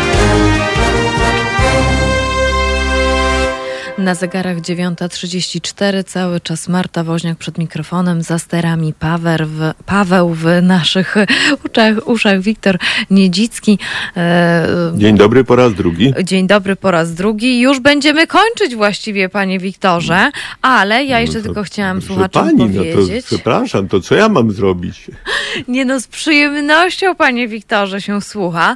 E, zada, zadam jeszcze zaraz pytanie, ale jeszcze tak yy, yy, chciałam chciałabym tutaj e, Państwu przypomnieć, e, żeby Państwo podsyłali naszą dzisiaj, nasz dzisiejszy haloporanek innym, jak tylko pojawi się w podcastach albo na Facebooku transmisję, która się zapisze, e, dlatego że Dzisiaj mamy tak głowę przepełnioną różnymi rzeczami i chyba sobie, wydaje mi się, że w dzisiejszym poranku sobie wiele rzeczy tak uklepaliśmy trochę do przemyśleń. Warto podsyłać innym i warto dyskutować o nauce, o nas samych i o tym, jak e, my przetworzyliśmy przez siebie wiedzę w szkole i jak e, przekazujemy ją dalej nie tylko dzieciom, ale również innym najbliższym. Więc e, odsyłam Państwa na pewno do podcastów. Podcast z naszego poranka na pewno będzie na stronie pod.co ukośnik Halo Radio w poniedziałek, jestem tego pewna. Natomiast teraz już wracamy do końcówki, e, do, na, na, końcówkę naszej audycji, bo o godzinie 10 zasiądzie już tutaj przed Państwem Wojtek Krzyżaniak, e, który już się gdzieś tam szokuje. Natomiast, natomiast, Panie Wiktorze, Ja mam w takim razie pytanie, no bo tak, rok fizyki dla kogo? Tutaj właśnie ktoś y, z naszych słuchaczy, y, Wolf bodaj, ale nie jestem teraz pewna, bo gdzieś mi to mi, o, Wolf. Rok fizyki jako promocja dziedziny. No, mnie to, ja to się dowiedziałam w tym tygodniu, w tym tygodniu, naprawdę. aż mi wstyd, ale dowiedziałam się dopiero teraz, że jest rok fizyki, no i faktycznie powinno być jakby dla takiego szerszego grona, aniżeli, aniżeli właśnie dla samych naukowców, no bo co to, co no to i to ja coś muszę no? powiedzieć teraz pani, czy co pani, panią Zatka. Proszę pani, na, w Halo Radio były już trzy, a nie, chyba cztery nawet programy tylko na temat właśnie roku fizyki. Ha. Tylko w Halo Radio sam je prowadziłem, więc yy, no, no nie właśnie. Pod, nie podsłuchuję dobrze, nie podsłuchuję no, dobrze. No właśnie, no widzi pani, no jak pani nie słucha, no i co zrobimy? Nie, ale o, tak naprawdę. Nie, już, się. Nie, no żarty oczywiście. Natomiast, y, natomiast tak, y, no trzeba się jednak starać. Tych dróg dotarcia, tak jak powiedziałem, jest bardzo wiele y, i, i niekoniecznie one muszą nieść ze sobą zagrożenia covidowe. No ja sobie mogę wyobrazić, zresztą jakiekolwiek inne, mogę sobie wyobrazić, że na przykład powstałyby jakieś książki czy książeczki proste i dla dzieci. I powstają na przykład znakomitą książkę e, pan Ruć, e, książeczki, przepraszam, zestaw książeczek pan Ruć napisał. Świetne książeczki. E, powstają książeczki innych twórców. No ale znowu, nie ma pieniędzy na rozpowszechnienie. One są dla wielu ludzi za drogie. Poza tym te nakłady są dosyć marne. No tutaj znów potrzebni są sponsorzy i potrzebne są pieniądze i chyba chyba mimo roku fizyki te pieniądze jakoś nie wyobrażam sobie, że się znajdą, chociaż może. E, druga sprawa. Mogę sobie wyobrazić, że nauczyciele na przykład organizują sobie ciekawe wykłady. To znaczy, każdy z nich robi jeden wykład ciekawy w roku. I teraz wymieniają się wzajemnie tymi wykładami, nagranymi, gotowymi. Mhm. Ja chętnie pomagam, no już nagrałem dwa wykłady, jeden o dziejach polskich y, uczonych, y, drugi inny, to już nieważne. W każdym razie szykuję kolejne nagrane wykłady. Więc to będzie ta mm, śmietanka, czy te no to, to ta wisienka na torcie będziemy sobie mogli o, posłuchać w sposób taki niebanalny o nauce w ogóle, ale o fizyce. E, no, jeżeli popatrzymy na zastosowanie, jeżeli popatrzymy na to, e, co można e, zrobić, czy czemu służy fizyka, to pewnie się znajdą tacy uczniowie. I znów wracam do tej szkoły. Po pierwsze, no nauczyciele naprawdę są w bardzo trudnej sytuacji. Nie dość, że finansowej, bo to już jest w ogóle jeden wielki skandal. Skandal taki na, na no, historyczny skandal, że my ich tak źle wynagradzamy, e, że właśnie te szkoły nie mają odpowiedniego wyposażenia, że jest tylko jedna lekcja fizyki, co jest no, tragedią, skandalem i w ogóle nie wiem jak to nazwać. E, Ministerstwo e, Edukacji powinno się codziennie kajać i bić w piersi za to. Natomiast mogę sobie zupełnie bez problemu wyobrazić, że trochę inaczej stawiamy na tę edukację. Że y, proszę pamiętać, to, że uczeń ma trójki albo w ogóle tak ledwie się prześlizguje, to o niczym nie musi świadczyć. Bywali już y, w historii y, uczniowie, studenci, którzy pierwszy, drugi rok ledwie, ledwie, o mój Boże, żeby on jakoś przebrnął. Nagle na trzecim roku geniusz i nagle kończy i jeszcze przed czasem i zdążył te, te dwa lata zrobić w jeden rok i jest wspaniale. Nie każdy dojrzewa w tym samym momencie, nie każdemu się w głowie coś zapala w tym samym momencie, więc nawet jak ten uczeń jest słaby, no, no byle tylko w ogóle się orientował, i nagle on może zaskoczyć, bo mu właśnie ktoś pokazał, tak jak tutaj um, któryś z naszych słuchaczy pisał, elektromagnes, który ro robił razem z tatą, a może właśnie zbudowali razem teleskop, a może poszli razem coś oglądać czy obserwować, a może chcieli zrobić zdjęcie mucha, a nie wiedzieli jak, więc trzeba było się tej optyki nauczyć. Y, naprawdę jest tysiąc powodów. Na przykład bardzo ciekawe zajęcia prowadzi mój znajomy kolega, y, przyjaciel Paweł Pasterz z Rzeszowa, gdzie on robi tak taki politechniczny dom kultury, prowadzi zajęcia takie, no właśnie, manualne i budują. Na przykład e, test, taki e, transformator Tesli, gdzie można zrobić pioruny długie, no takie no oczywiście w skali trochę nie, nie za dużej, no żeby krzywdy za wielkiej sobie nie zrobić, ale proszę bardzo, buduje. Ci, którzy zbudowali tę sewkę, albo y, y, jakiekolwiek y, maszyny, które czegoś tam uczą, to naprawdę będą to pamiętali do końca życia. Bo to jak się komuś opowie, to drugim uchem wyleci. Jak mu się pokaże, to już jest trochę lepiej. Jak mu się da do, y, do pomacania, do ruszenia, a to się zapamięta, a jak jeszcze się samemu coś zrobi, no właśnie. Tu jeden z panów, pan Maciej pisze, mój tata to MacGyver. Y, główna cecha pokolenia 70-79. No nawet wcześniejszego pokolenia myśmy sobie musieli dawać y, radę w różnych sprawach. Nie było, nie wiem, gwoździ, to się łączyło śrubą, nie było śruby, to się łączyło czymś jeszcze. No, nie było dobrych klejów, nie było mnóstwa rzeczy i trzeba wymyślać było rozwiązania. Czy Państwo wiedzą, jaka to jest nauka fizyki? Takiej praktycznej. Nie wiadomo nawet, y, jakie prawa do tego przypisać, ale to naprawdę działa. Byłem w szkole na Podkarpaciu, no już prawie pod samą granicą i tam nauczyciele, nauczyciele wiejskiej szkoły y, potrafili zrobić świetny, fantastyczny festiwal nauki szkolny, czy gminny, gminny się nazywał. E, I na tym festiwalu na przykład, no, leciały balony. Nauczyciel zrobił kółko i puszczali rakiety kółko rakietowe, proszę sobie wyobrazić, na wsi budują rakiety i te rakiety lecą no naprawdę całkiem nieźle. Były pokazy właśnie takie, pokazy gwiazd. Było specjalnie planetarium takie nadmuchiwane i, i można było w środku zobaczyć pokaz. No po prostu niesamowite rzeczy. Mamy teraz możliwości, no, no mówię, no teraz jest troszeczkę wszystko bardziej ograniczone, ale jakoś tam się da to zrobić, y, żeby nawet w domu zrobić sobie jakiś pokaz. Przecież teraz mamy w internecie wszystko, można wszystko no tak. znaleźć, można, można ze wszystkiego skorzystać. No właśnie, tu ktoś pisze, teraz można wszystko na te trytki. No okej, okay, tak, są różne rozwiązania, ale tak czy inaczej, to też jest fizyka. To wszystko jest fizyka. To, że z panią rozmawiamy, to też jest fizyka i działalność tego, działanie tego mikrofonu i tych telefonów i wszystkiego. Także jeżeli ktoś mówi, że nie lubi fizyki, to jakby powiedział, ale ja nie lubię oddychać. Mm-hmm. Nie będę oddychał i koniec, za żadne skarby. Y, więc y, tak, poza tym. Y, Panie redaktorze, wydaje, musimy już kończyć. No to trudno. No to Smutek. trudno. Ale proszę Państwa, tak czy inaczej zachęcam do fizyki, do samodzielnego poznawania świata. Tak jak dziecko od początku klocki i piasek, tak można naprawdę ogromną część fizyki przyswoić sobie w bardzo prosty sposób. A najważniejsze to mieć jakiś ciekawy cel. Tak jak ci, którzy obserwują niebo, tak jak ci, którzy, yy, którzy poznają inne tajemnice przyrody. No, smutek, e, panie Wiktorze, bo tutaj już wszyscy, że o nie, o nie, o nie, koniec audycji, ale cóż, 9.44.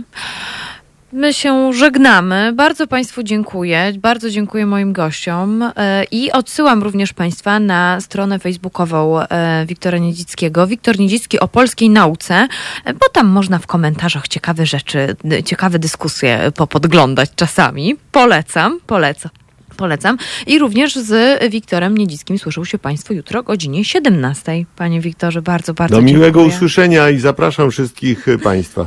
Do miłego usłyszenia. E, dziękuję Państwu za dzisiaj, za te nasze 2 godziny 45 minut. Już za chwilę Wojtek Krzyżaniak, e, później e, Jarosław Szczepański, później Mariusz Rokos, później Beata Kawka, Kuba Wątły i Radek Ogróca. Ja z Państwem słyszę się jutro o zmienionej porze, bo o godzinie godzinie 9 Halo Depesza do godziny 11, więc proszę nie zapomnieć, e, zmieniamy trochę tutaj ramówkę. Bardzo dziękuję Pawłowi za realizację dzisiejszego programu, Państwu za bycie z nami. E, no i cóż mogę powiedzieć, bądźcie Państwo zdrowi, weseli i nie obrażajcie się na naukę, ani tę humanistyczną, ani tę ścisłą. O, tak powiem. E, dziękuję Państwu bardzo. Marta Woźniak.